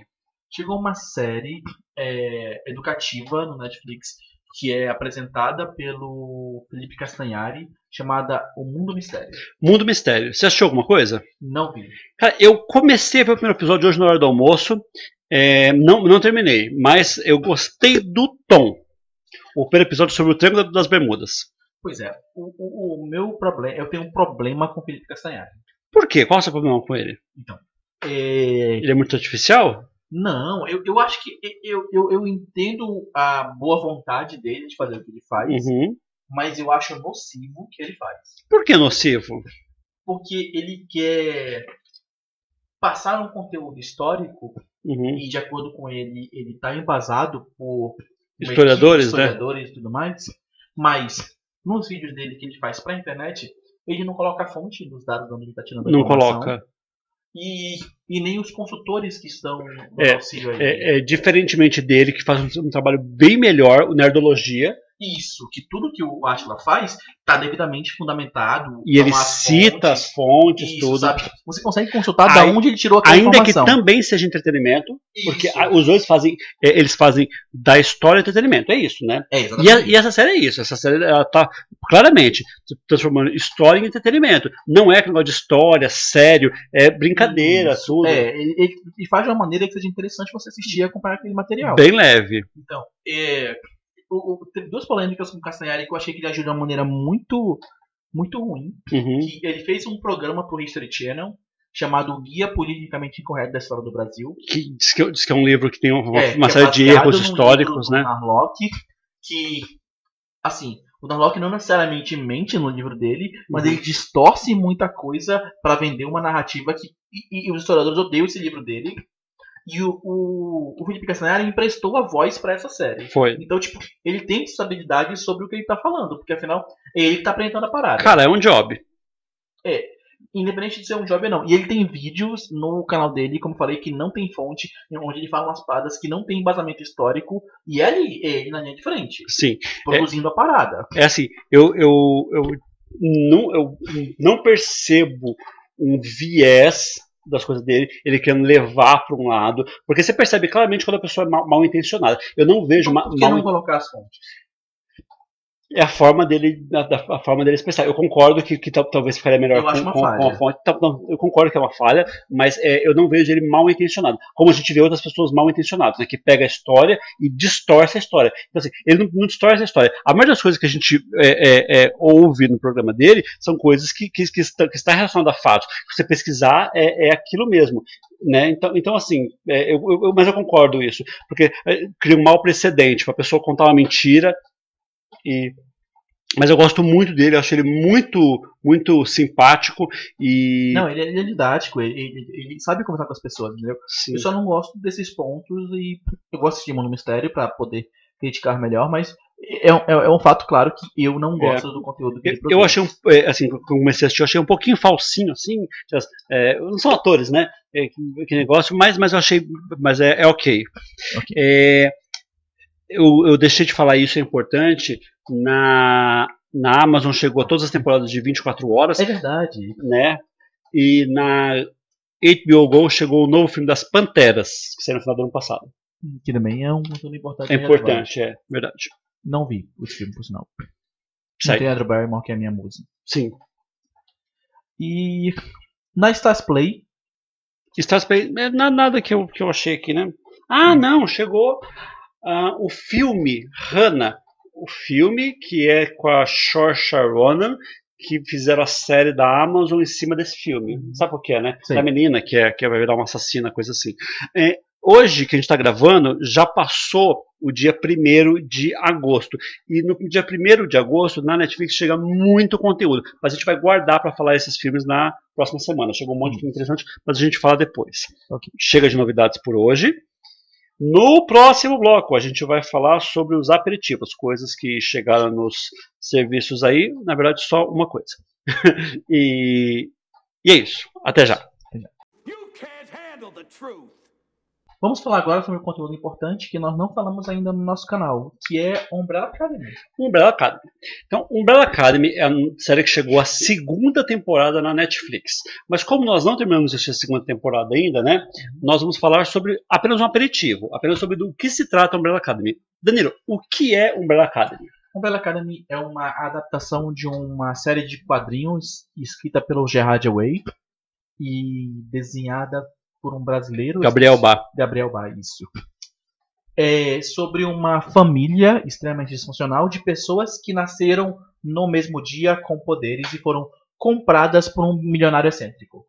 Essa é a premissa básica da O série. milionário comprou os, as É, crianças. comprou as crianças, olha só, te pago tanto pra eu criar essa criança. E eles foram criados por esse milionário num um regime rígido de treinamento para que esses, essas pessoas fossem super-heróis no futuro. Esse milionário vem a falecer. Não, primeiro um deles morre. Um desses. São sete, um deles morre. E depois da morte dessa pessoa eles se separam. E só se reúnem depois no velório do pai deles. E, e isso é, é é a premissa do primeiro episódio da, da Primeira temporada. primeira temporada. É, to- eles são como se fossem os X-Men, cada um deles tem um, Tem uma habilidade tem uma especial. habilidade, um poder. O elenco é fantástico. A Ellen Page é o nome mais conhecido no começo, mas tem um monte de gente ali que, que mostra que, que, é, que é boa de verdade. né? É, eu, é, o, o prime- a primeira temporada dessa série, ela, ela não fez um grande sucesso, né? todo mundo falando sobre ela. É, Eu, eu ouvia falar sobre essa série mais antes dela sair do que depois que ela saiu. Eu não Hum. sei se ela ficou nichada, o que aconteceu. Eu também não sei, eu sei que eu adoro. Mas, por exemplo, ela só ficou em primeiro lugar na Netflix no dia que ela saiu e depois ela foi superada por Vis-a-Vis, que tá em primeiro lugar. Ele estava se referindo à segunda temporada que estreou agora. Isso, a segunda temporada, no caso. A É. segunda temporada Eu acho que nem tá mais no top 10. tá, tá no segundo lugar Tá, ainda. tá, tá ainda. Tá no segundo lugar, superada por Vis-a-Vis, que tá no primeiro lugar, tipo, e parece que não vai sair de lá tão cedo. É, porque é uma série bem, bem, bem conceituada. A última Que- temporada, parece. É. Então, essa é a premissa básica. Eu adoro a série. Eu, eu acho o roteiro dela muito bem feito. Os diálogos são muito bem trabalhados. Os personagens, o desenvolvimento deles é muito Cara, bom. A primeira temporada, que é o que eu já assisti, é fantástica. É, é, é por isso que eu falo, eu não sei como essa série ela não ganhou mais repercussão. Sim, eu adoro ela. Acho que é uma boa aposta da Netflix. Saiu a segunda temporada agora e eu tô gostando, tenho minhas críticas, mas eu tô gostando de modo geral da segunda Não, temporada. eu achei já o primeiro episódio da segunda e eu. Cara, esteticamente melhorou muito, assim, É, sabe? é que assim, o primeiro episódio tem uma cena que é um plano sequência que tem muito dinheiro em efeitos digitais naquela cena. Cara, eles jogaram dinheiro na tela, Não, pessoas. cara, o roteiro do primeiro episódio, é, é, a gente pode até. É, tem, tem um ponto que a gente, quando a gente for comentar a série, a gente vai, vai falar uma coisa que está acontecendo na segunda temporada, mas eu adorei o primeiro episódio, eu adorei, sabe? É muito carinho, muito bem feita. Cara, é, mesmo a primeira, se fosse uma minissérie, tivesse fechado ali, eu teria adorado. Eu gosto muito desse conteúdo. É, Umbrella Academy. Que nota que você dá para o começo da série, da primeira, primeira temporada, talvez? Eu, eu diria que nota 9. Nota 9. Eu concordo com você. Gosto Gosto bastante. bastante. Vale É, muito a pena. Vale sim. É, eu já assisti New York contra a Máfia.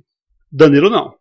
Aí o Danilo falou assim: ó, ô, Eu quero ver. quero ver. Então eu não vou falar o, o- o todo da série.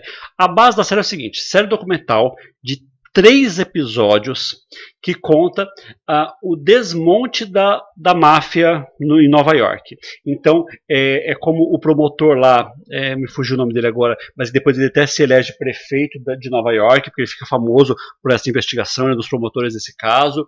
É, que a, o FBI ele entra na casa dos mafiosos por, por, por meios mais, mais inimagináveis possível e instala escutas na, na, na casa dos mafiosos.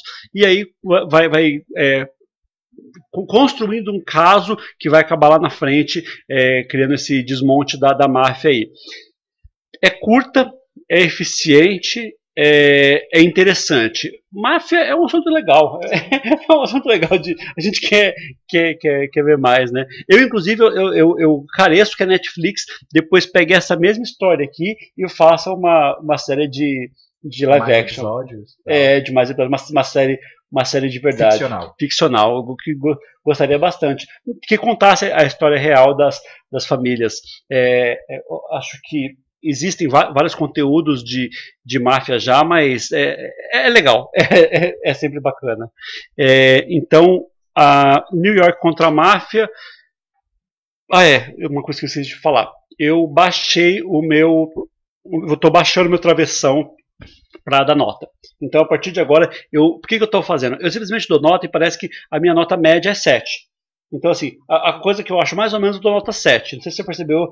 É. Eu, eu acho um erro, eu não faço isso. Quando eu acho ruim, eu não tenho pena Então, nenhuma então baixa. eu, eu, eu, eu tenho uma estratégia para a gente é, é, dar nota que você estabelece uma nota numa escala de 0 a 5. Aí a gente coloca que o meio do caminho não é 7, é mais ou menos uns 3 ali, né? Não é mais ou menos isso? Uma escala de, de, de, de 0 a 5. Então, é, New York contra a máfia, nota de verdade 7. Certo? Que, que é um conteúdo bom, mas, mas, mas não, é, não é- não é tão bom assim. Porque eu acho que é uns 3,5 estrelas, assim, é bem, é bem bacana. E é isso de aperitivo, pouquinhos hoje. É, vamos pro bloco de avaliação. Até daqui a pouco. Hasta la vista, baby. Avaliação. Temos algumas coisinhas aqui que nós vimos. E vamos começar com Legion, Fabiano. Ó, Nova temporada de Legion. Legion, terceira temporada, já tinha sido as duas primeiras, é, saiu no Netflix agora, é a última temporada, é a finalização da série.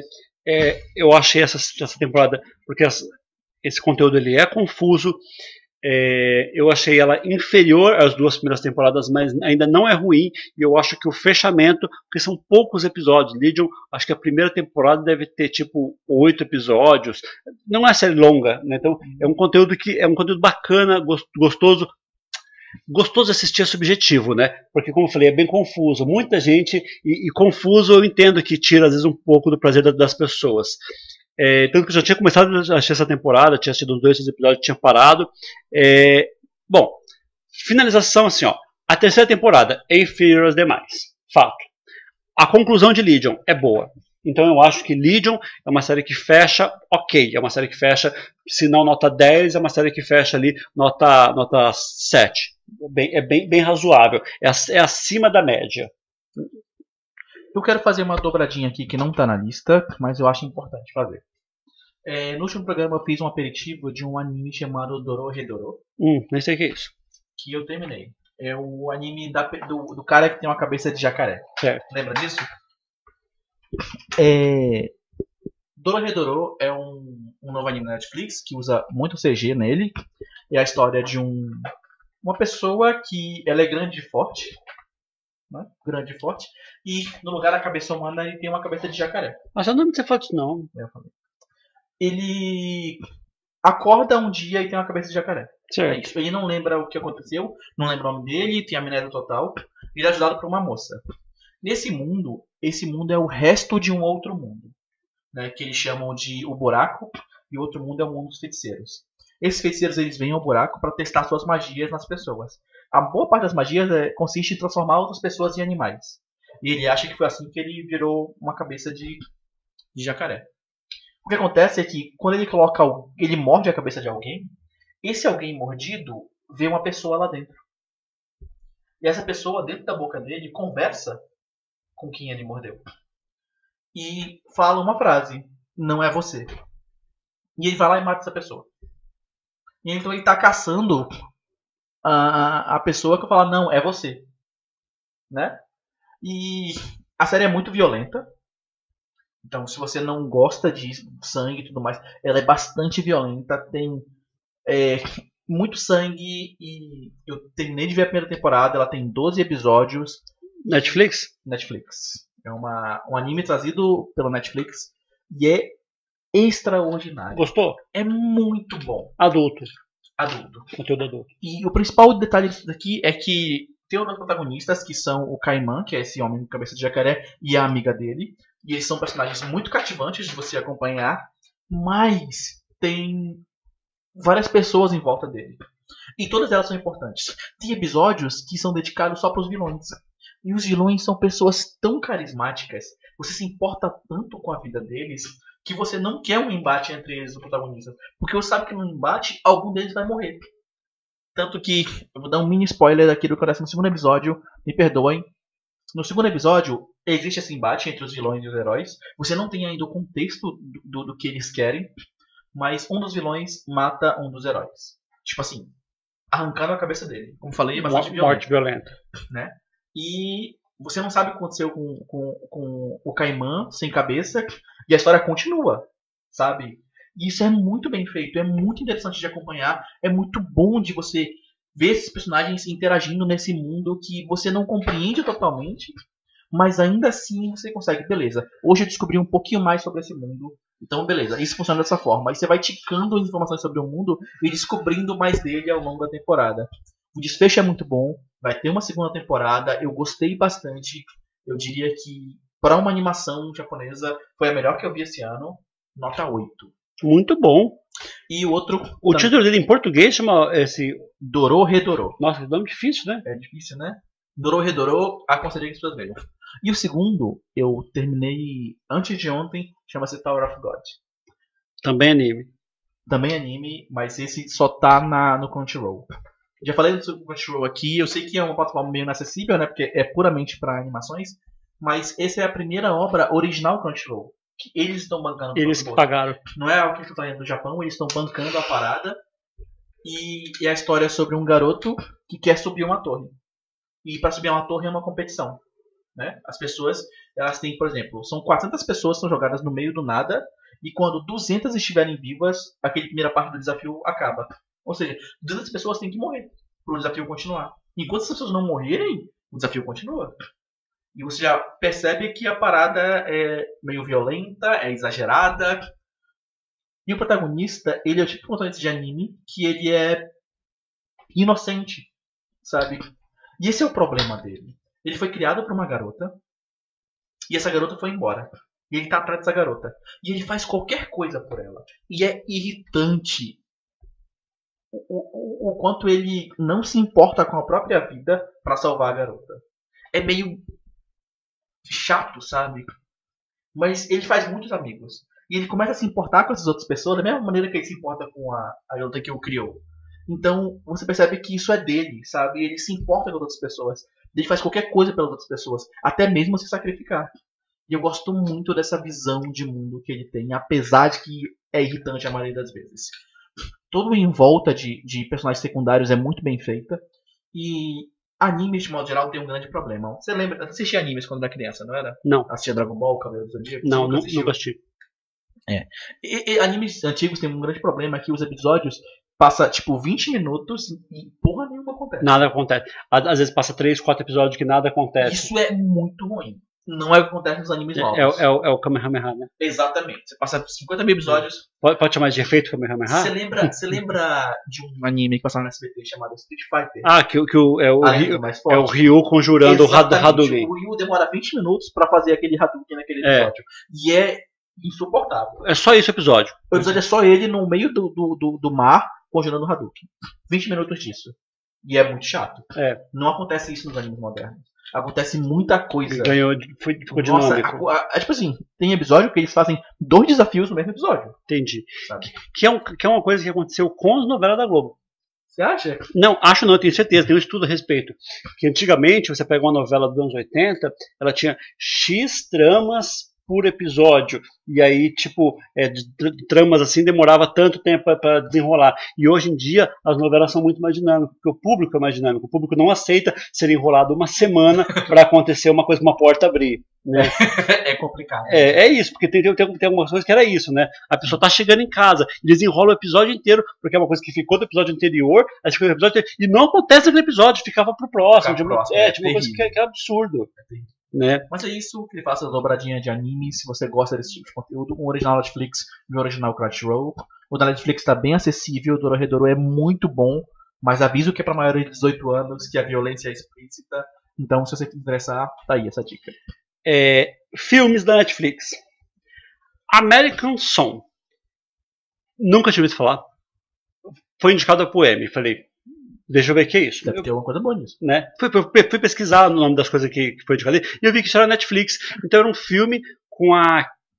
Como, como chama a moça lá? É Carrie Washington, do é, Pequenos Incêndios por toda parte.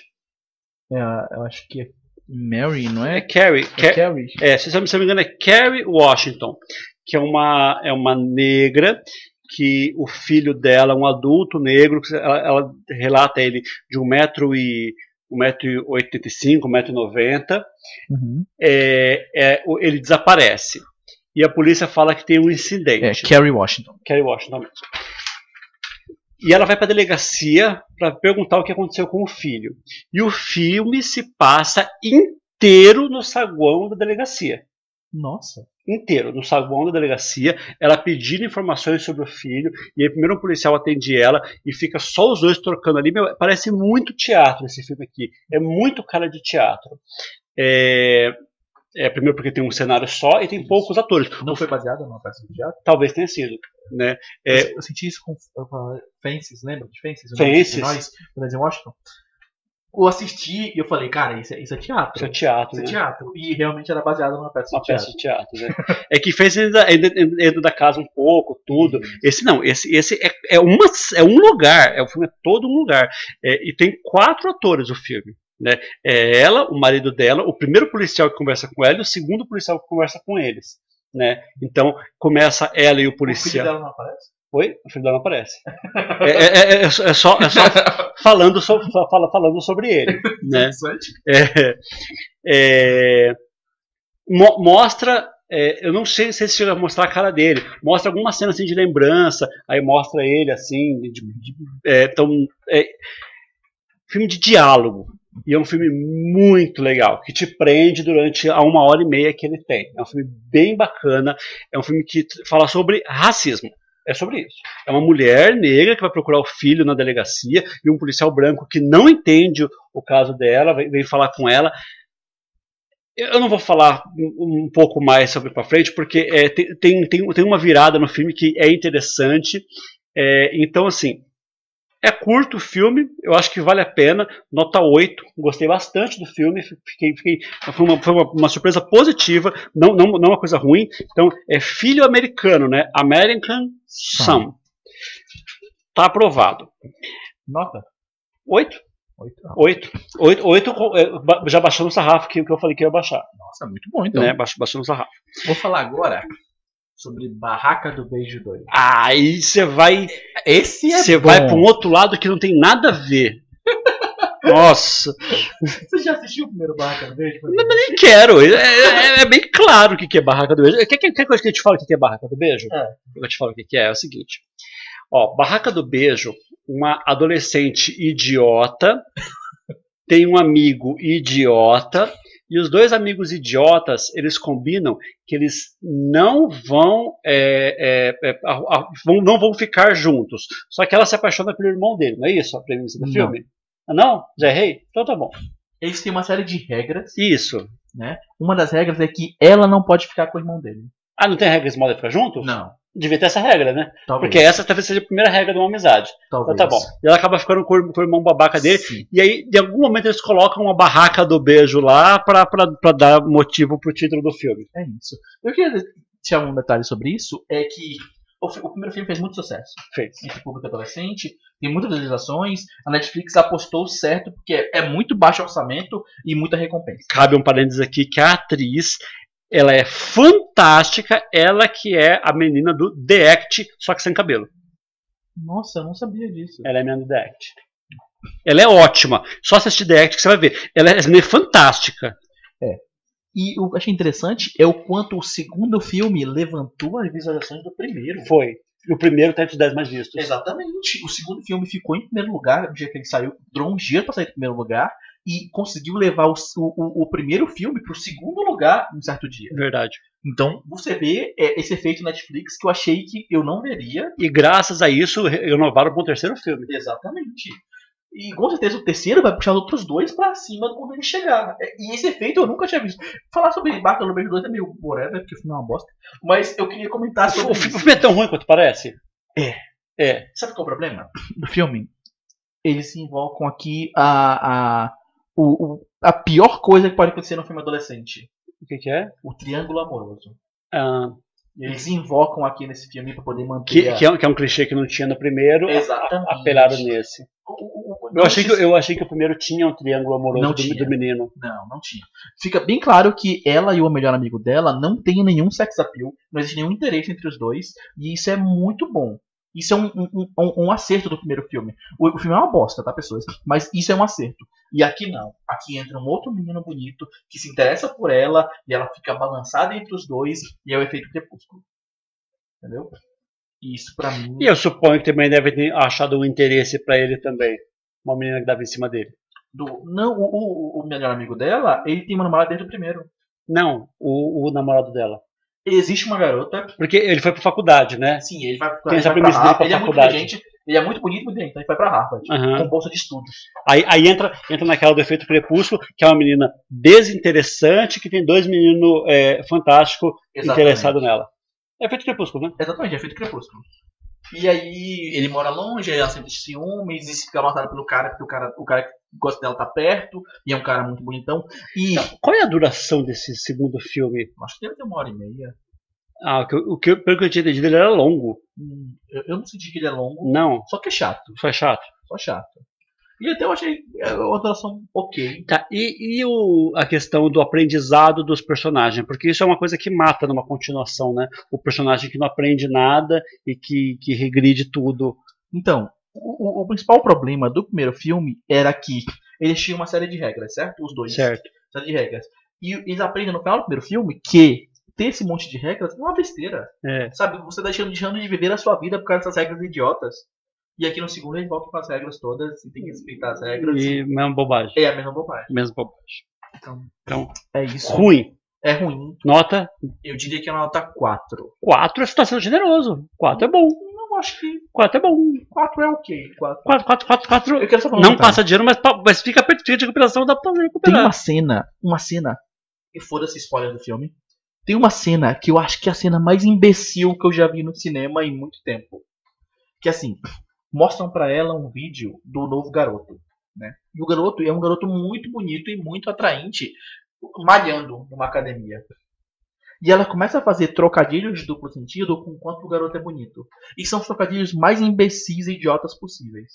E tipo, nossa, eu lavaria a roupa nesse tanquinho. Nesse nível de trocadilhos. Só que ela faz isso umas 20 vezes. A cena dura uns 10 minutos. Entendi. E a, a, a piada já era ruim É. no primeiro minuto. E ficam esticando o chiclete. Exatamente. Cara, é, é deplorável. Parece que o roteiro foi escrito por um imbecil. Às vezes, às vezes foi. Eu quero deixar isso claro que essa cena é, é completamente idiota e demora muito mais do que deveria. Ó, é, The Old Guard, Danilo quer assistir e nós não vamos falar a respeito hoje. Você vai assistir mesmo? Eu vou assistir.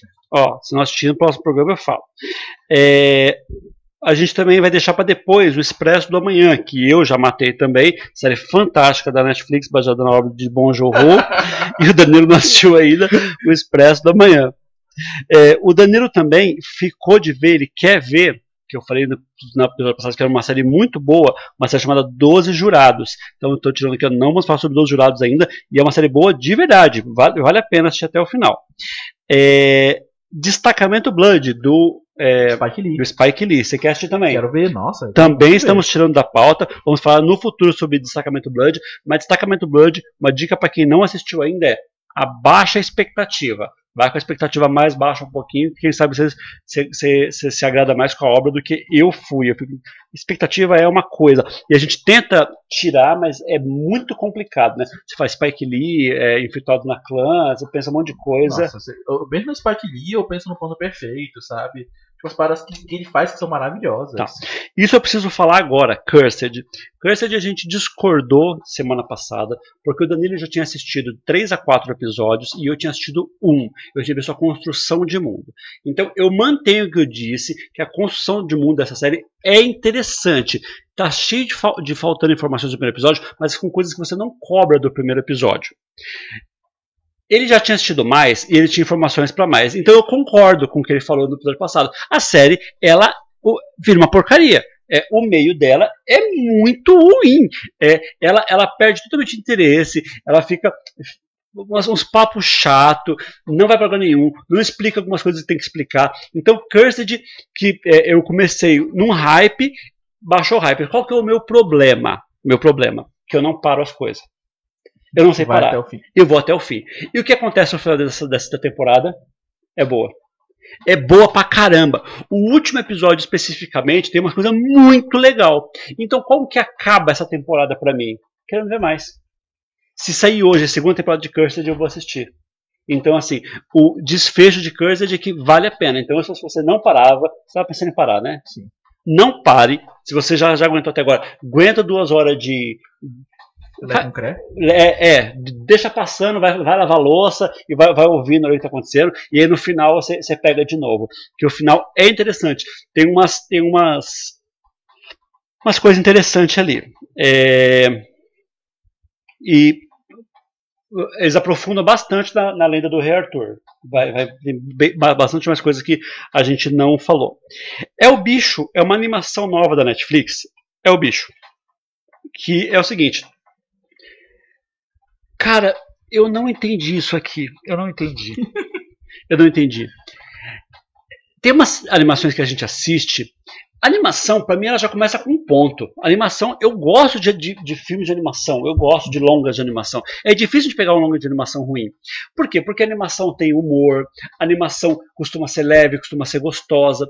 E essa animação aqui, ela começa numa ba- bad vibe, numa, numa coisa assim, te puxando pra baixo, e tem tanto vilão no, na primeira, nos primeiros 15 minutos de filme que você pensa em parar de assistir. Porque é terrível. Todo mundo se dá mal no começo do filme. Tudo que vai fazer é ruim. Aí você fica assim, pô. E aí o humor não funciona. Os personagens que. Meu. É muito ruim. É, é- é- é indesculpável. A- O, o estilo de animação é, é até, até ok, assim, mas o roteiro disso aqui parece que foi escrito por, por um imbecil. É isso. É, Não dá pra entender. E aí umas piadas. Olha, é, eu, vou, eu vou falar uma piada específica. O cara ele se sujou todo. Aí ele chegou em casa, todo sujo, ele me falou assim, ó, me sujei todo, né? É, e aí a- mo- mostra assim, né, que tava todo sujo. E a mulher perguntou, por que, que você tá dizendo isso? Tipo, cara, eles fa fazem uma piada tipo de sexo numa animação que, que é livre, entendeu? Que não tem graça, não te leva a lugar nenhum. Eu achei, eu fiquei, nossa, eu, eu, eu de verdade achei isso aqui uma das piores animações que eu vi na vida. É o bicho. Talvez nem seja tão ruim, mas ela começou a me incomodar tanto. Eu entendo o sentimento. Nota 3 para é o bicho. Vamos deixar pra falar quando o sol se põe depois lá junto com os outros Sim. filmes, né?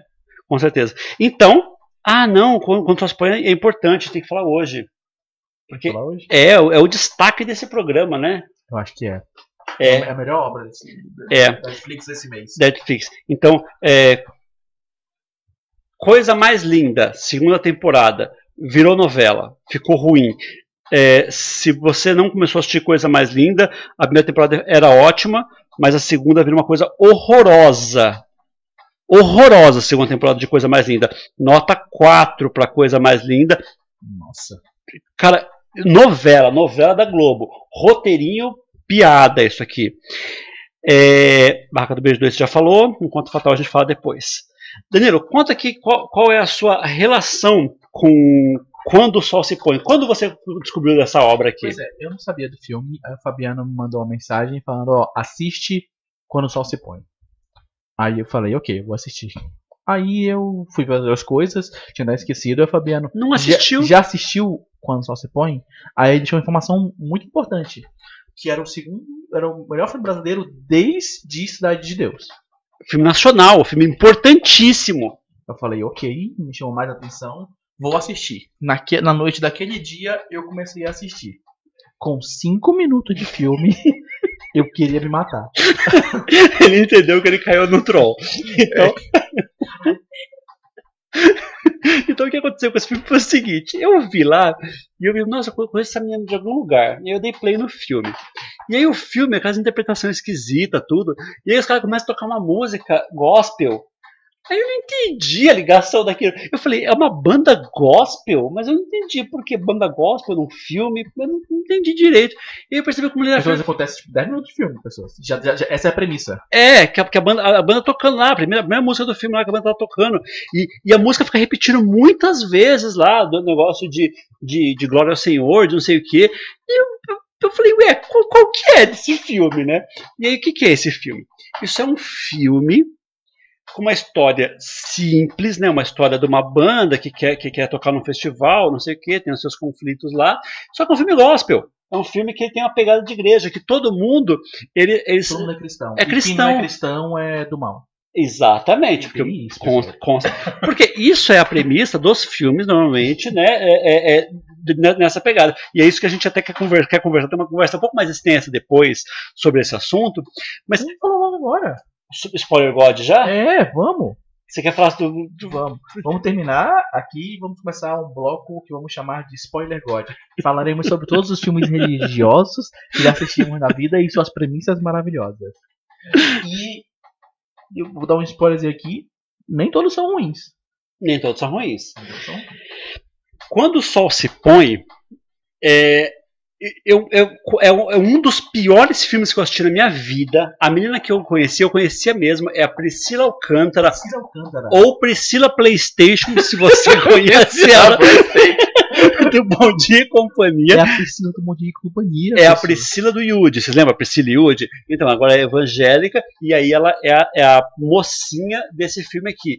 As interpretações é uma piada, o roteiro desse filme é uma piada, e aí é, não tem como. Cara, se a ideia era que le- levasse alguém pro, Pra pra- igreja. pra igreja, eles falharam miseravelmente. Ai, É com certeza o pior conteúdo nacional da Netflix e um dos piores filmes que eu já assisti na minha vida. Nota pra esse filme, uma escala de 0 a 10, 1. eu diria que é um. Assim, e, e eu, um, eu tô tentando caçar alguma coisa pra dar ponto nesse É filme. isso, é porque tem alguma coisa, né? É, deve ter. Eu, eu acho que eu, eu não faria melhor, então por isso que eu vou dar 1. Ai, Eu sozinho, claro. Se eu tivesse uma equipe, eu faria. Pessoas, vamos começar agora um bloco que chamaremos de Spoiler God. Ah. Falaremos sobre filmes religiosos, filmes gospel, filmes de conteúdo religiosos. E eu e o Fabiano não temos religião. Ele é totalmente ateu e eu sou à toa.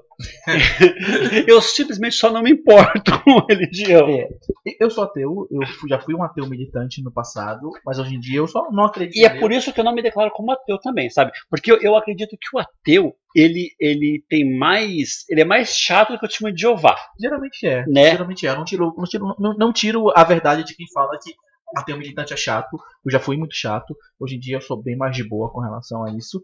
Mas eu não acredito em divindades. E, e ok, sabe? Não significa que eu não consiga aproveitar conteúdos É. que falem sobre esse tema. Então, e é, já, já eu, eu não duvido de nada. Eu também não acredito porque, não, porque assim, a gente, a gente não, não é- não é palpável. Mas eu, eu, é, eu, eu- eu sou meio, meio Tomé, né?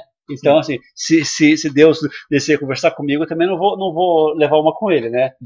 Eu quero começar citando logo Desafiando Gigantes. Começar por cima. Porque Desafiando Gigantes é um filme de futebol americano com a temática cristã. Né? Um, um reverendo, um pastor, é obrigado a treinar um time de futebol americano que vai mal. Né? Ele usa muito do artifício da fé para motivar os jogadores. E esse filme é bom. Bom, Ele é bom de verdade, Bom. sabe? Tipo, filme que eu dou tipo nota 8, 9. bonzinho. Sabe, eu gosto muito do personagem que faz o pastor. E ele me passa muita veracidade no que ele tá falando. Eu gosto da transformação que os atletas passam. A gente vê bastante isso em filmes de, de coach, tipo Coach Carter, sabe? Que é alguém muito inspirador que faz com que as pessoas acreditem não só no esporte que elas praticam, como num novo estilo de vida para aquelas pessoas. E eu acho que esse filme faz isso muito bem. Eu acho que a premissa de um bom filme gospel é isso. Ele tem que te passar que a vida é, não, não necessariamente depende daquilo, mas ela é muito melhor com aquela religião. É. E é isso que eu sinto Desafiando Gigantes. Então, aí eu vou fazer um contraponto a isso. Um filme que é, traz tudo de ruim que um filme é, cristão pode trazer. Deus não está morto. Isso é bom. A gente comentou que esse filme tinha chegado na Netflix e eu até então, na, tinha na Amazon, tinha em algum lugar, e eu até então eu nunca tinha assistido esse filme. Eu nunca tinha visto. E aí o Danilo falou assim: assiste, né? Deus está morto. E aí, como eu já tinha ouvido falar bastante desse filme tudo, é, eu fui assistir.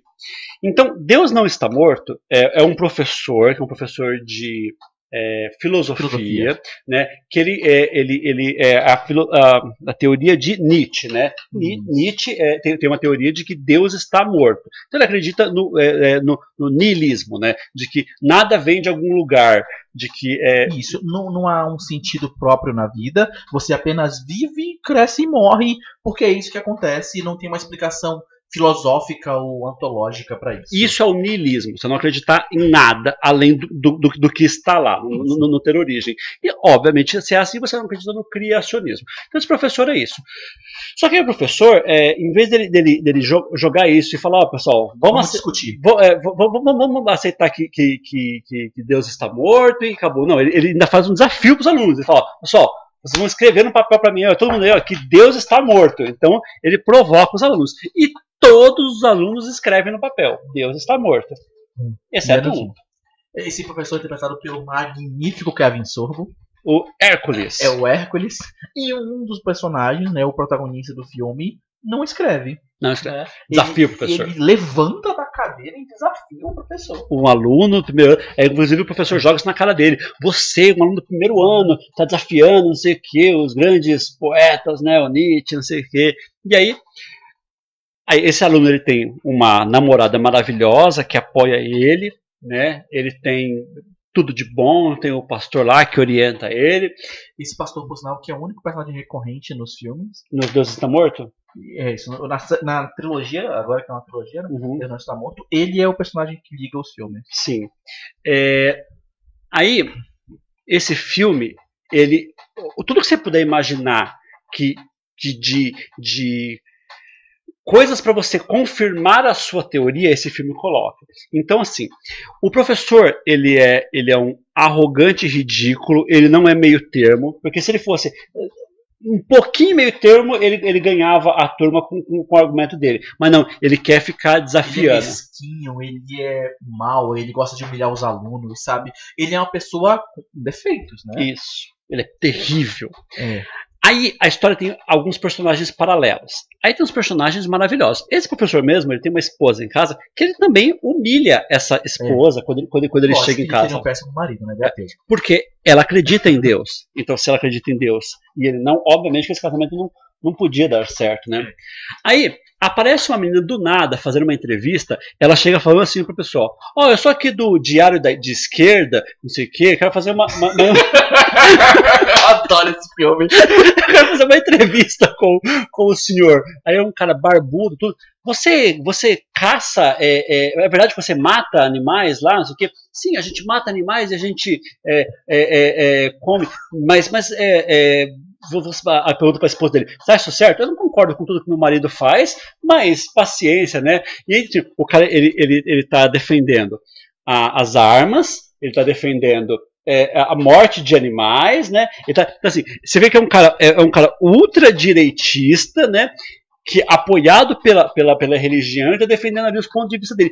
Essa cena, nessa hora, eu falei, nossa, que, que- que- o cara foi apresentado como um vilão. Pra mim, É. aquele cara era, era um dos vilões do filme. Porque ele, ele, ele fala que mata os animais, tudo. Então, pra mim, aquele cara era o vilão. Ok. A menina de esquerda, obviamente, ela pega um câncer, né? Ela pega câncer porque ela claramente é uma pessoa anticristã. Isso. Vocês entendem onde eu quero chegar aqui? Ele- Eles, eles, eles criam assim, ó, é, é, o, isso é certo e isso dá certo, e isso é errado, isso dá tudo dá errado para essas pessoas. Não, tem a família muçulmana que expulsa a filha de casa. Nossa, eu, eu até cheguei a marcar isso pra, pra falar aqui, ver? Eu mar- marquei aqui, ó. A- É Alá. Então, assim, é desrespeitoso o que eles fazem, a intolerância religiosa que eles praticam com os muçulmanos nesse filme. Cara, é, é assim, é bizarro, é bizarro, porque a menina, ela, ela tá na mesma turma desse do protagonista, né, de filosofia lá e tal. E ela, ela começa, putz, Jesus, né, cristã lá, parece, isso parece legal. Só que a família dela é muçulmana, ela não pode, tipo, trocar de religião de uma hora pra outra. E ela começa a querer ir pra igreja, e o fato dela querer ir pra igreja Queria faz uma música cristã. é, faz o pai dela bater nela e expulsar ela de casa. Sim.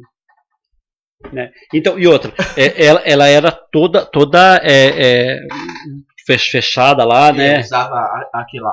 cobrir os cabelos, né? Como geralmente os muçulmanos fazem. Esse filme, se a, pessoa, se a pessoa está confirmando a teoria dela, ela deve achar tudo bonitinho aqui. Se você assistir esse filme com o mínimo de, de é, é, mente aberta, Você pode ser cristão e achar esse filme uma bosta. Você deveria achar esse filme uma bosta, mesmo sendo cristão. Não, é, é, tem uma cena que eu acho que é a pior cena do filme inteiro. Essa cena, pra mim, eu acho, eu acho detestável. Que é quando finalmente existe o embate entre os dois. Em que o professor, o aluno vai provar pro professor que ele tá certo. Que o aluno pergunta do professor por que ele odeia tanto Deus. essa, a resposta, pra mim, na hora eu respondi. Falei, nossa, Deus, Deus não existe, como que o professor vai odiar Deus? É, pra mim a resposta era óbvia. Fala, porque Deus tirou tudo de mim.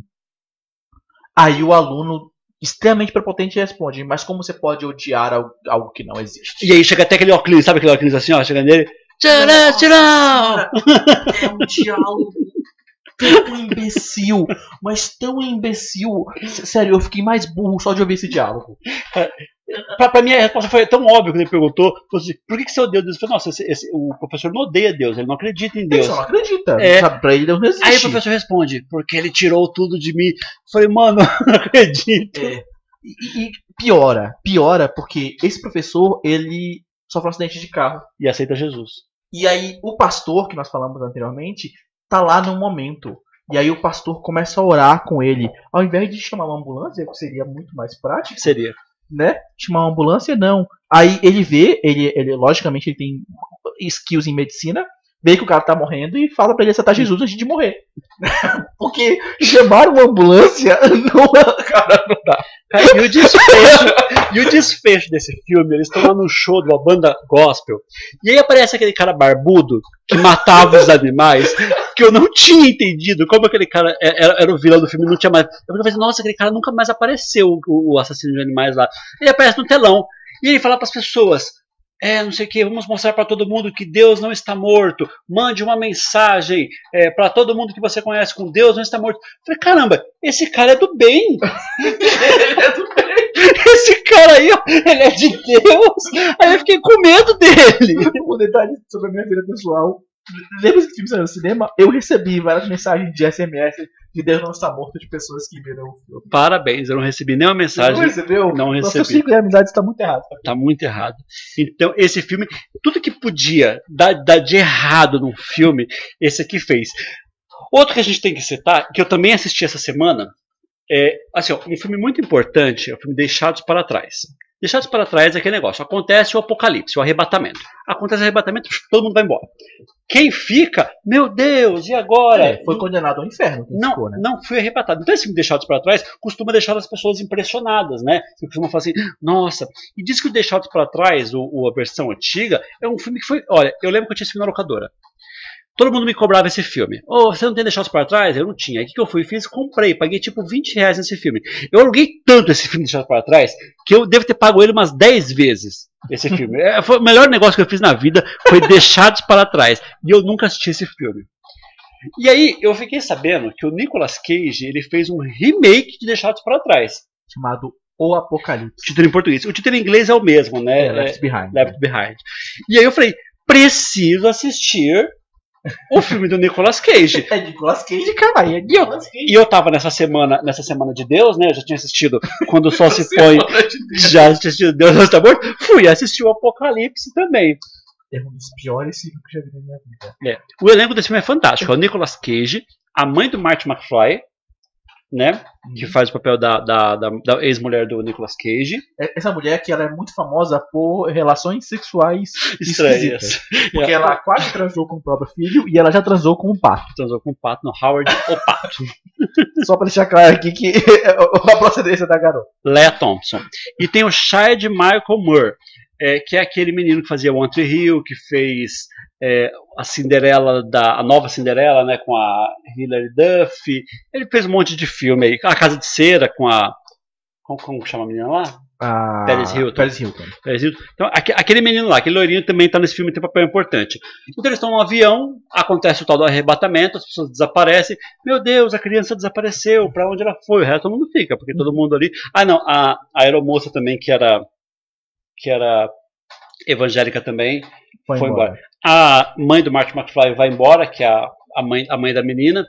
E aí, é, esse filme aqui, mais uma vez, ele traz a intolerância religiosa. Porque tem um muçulmano no, No avião. no avião e ele não vai, obviamente, né? Lógico, né? Porque não é possível que um muçulmano seja bom o suficiente para Pra ser arrebatado. ser arrebatado. Se o Nicolas Cage não foi arrebatado, porque o muçulmano Por que, que vai. o muçulmano vai? E aí, e aí eles fazem aqueles negócios com o muçulmano, de tratar o muçulmano como terrorista, aquilo, aquilo que vocês podem imaginar. Então, assim, meu, é ruim, mas uh, o outro filme. Mas pelo menos é o Nicolas Cage. Esse aqui pelo menos me divertiu um pouco. Nossa, não, eu achei horrível. E olha que eu- todo mundo sabe que, o quanto eu gosto do Nicolas Cage. Eu, Fala meu ator favorito. Esse me divertiu. Me divertiu porque, porque eu já sabia que era ruim, então eu me diverti com ele.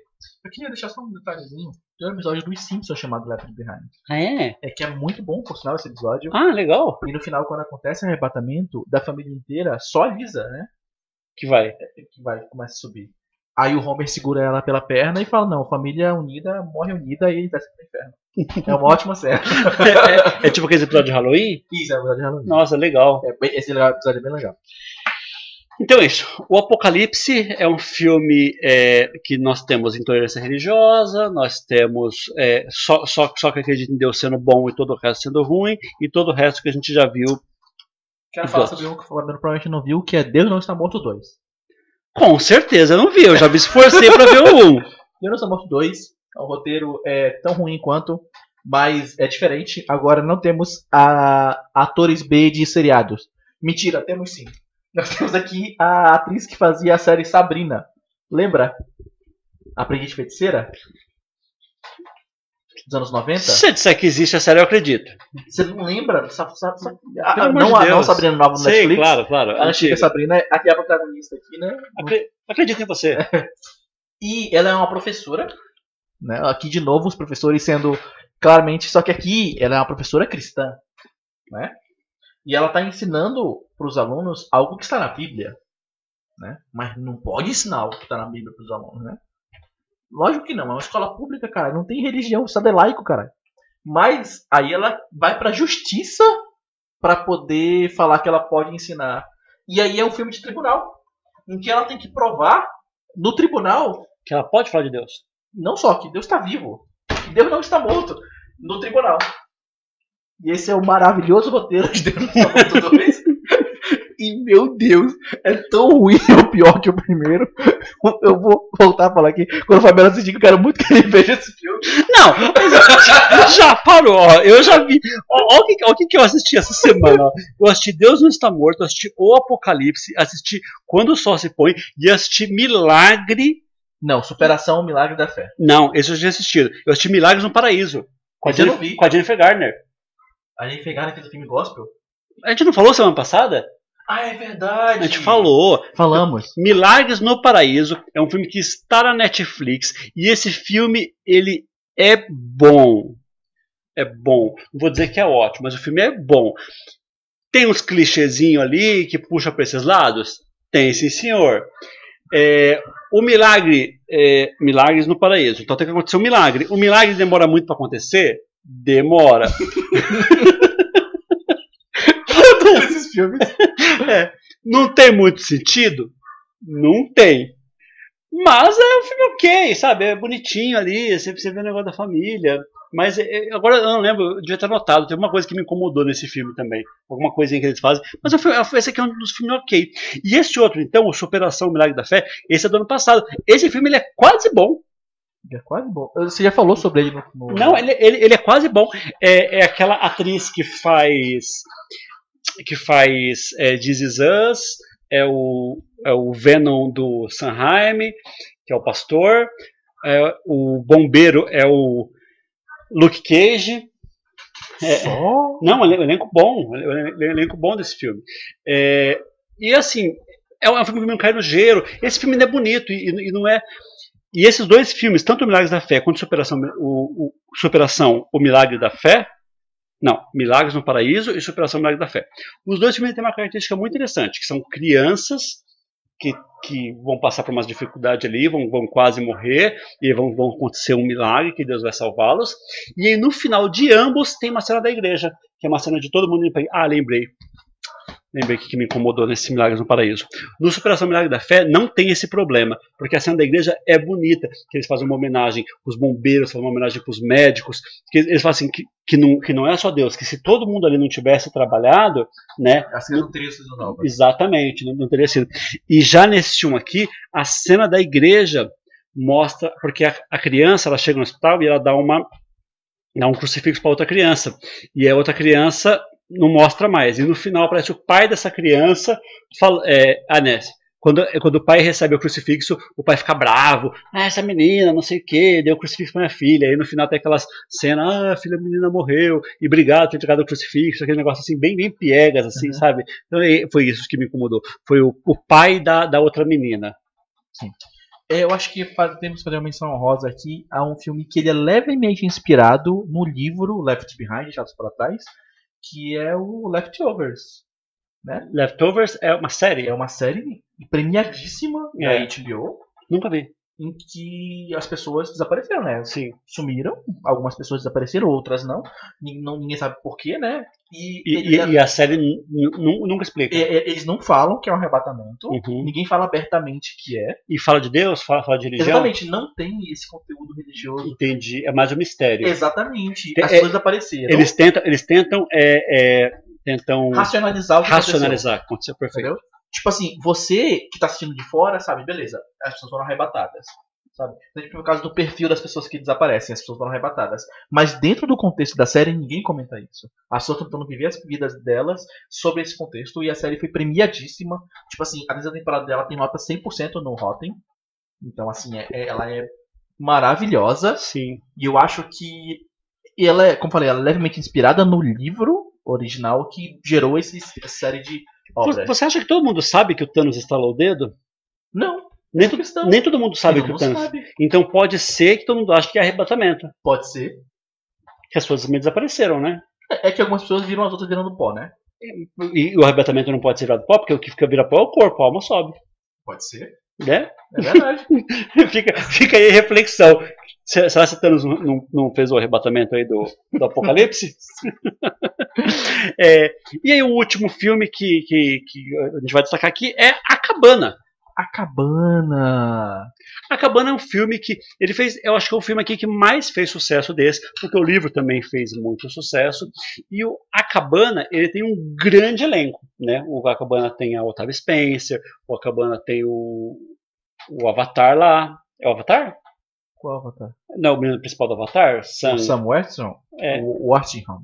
É, Eu ele, acho que esse é o nome dele. É, acho que ele é o principal É da Cabana. é é ele. É, então, assim, é um grande elenco no filme. Então, assim, o Acabana, ele é, eu acho que ele é o mais palatável desses filmes. Não, não, é, não, não, não tem esse problema, porque eu acho que o principal problema da religião não é a religião. E no Acabana eles falam de Deus. Então, aquele Deus é uma figura bem, bem, bem colocada. O lance da cabana é que você pode colocar qualquer deus ali. É Não exatamente. necessariamente deus cristão. Exatamente. Ele não é um filme cristão, ele é um filme de Deus. E talvez e- essa, essa seja a vantagem. Porque esses filmes que a gente citou aqui, quase todos eles, eles falam que o Deus certo é o Deus do cristianismo. O Deus está morto especificamente. É, se Chega- não for o deus cristão, você vai pro inferno e vai morrer, filho da Chega a ser agressivo a fo- a forma que Você é uma pessoa ruim se não for cristão. É isso que Deus não mundo fala. Se você não for cristão, você é uma pessoa ruim. É isso, é isso. Então, acho, acho que o, o resumo é isso. É. Se- É, é isso, se bem aplicado, é positivo. Que é o, que é o, o, o caso do Desafiando Gigantes, Que eu né? gosto muito, como eu falei, tipo, tem até um personagem desafiando gigantes que ele não é religioso e em nenhum momento ninguém quer deixar ele religioso ou acha ele é uma pessoa menor por não ser religioso. É. E, cara, é isso que eles, eles deveriam mostrar. Então, assim, é, eu acho que o principal é o seguinte: se você tem uma boa mensagem a passar, não apresente uma mensagem ruim. É isso. Então, é, eu- alguns desses filmes que a gente citou, ele traz uma mensagem positiva junto com a mesma mensagem negativa. E aí, esse que é o, que é o problema, né? Que é o problema, em geral, é, do homem. O, homem à frente de Deus, né? Que a, ig- a igreja é o homem à frente de Deus. E o problema do homem à frente de Deus é isso: é, é você, você querer atrapalhar as coisas. Você achar que o seu Deus é o correto pra sua vida é super ok, eu acho super válido e todo mundo tem o direito de, de ter isso. Você querer impor o seu Deus como algo correto e desmerecer outras pessoas por isso é um erro. Acho que sim. Eu acho que é isso que Deus não está morto faz. E, e é isso que o, o Apocalipse faz, sabe? Essas obras elas tentam desmerecer o que não faz parte do cristianismo. E isso é muito nocivo, pessoas. Isso está errado. Pessoal, falamos, falamos demais. Sim. Se- seis horas falando aqui. Obrigado por quem ficou até aqui. Obrigado, pessoas. E é isso. Mais alguma coisa? Tá ok. Fica, fica assim, então. Se inscreva no canal. Se chegou até aqui, vai dar um comentário. Ó, cheguei até ali. Odeio o Deus não está morto. Odeio não está morto. Ou mande uma mensagem lá escrita embaixo. Deus não está morto. lá nos comentários. Fala um filme cristão aí que, que, que, você, que você assistiu, que você gosta, ou que você não gosta, dê seus argumentos. Até mais. Até.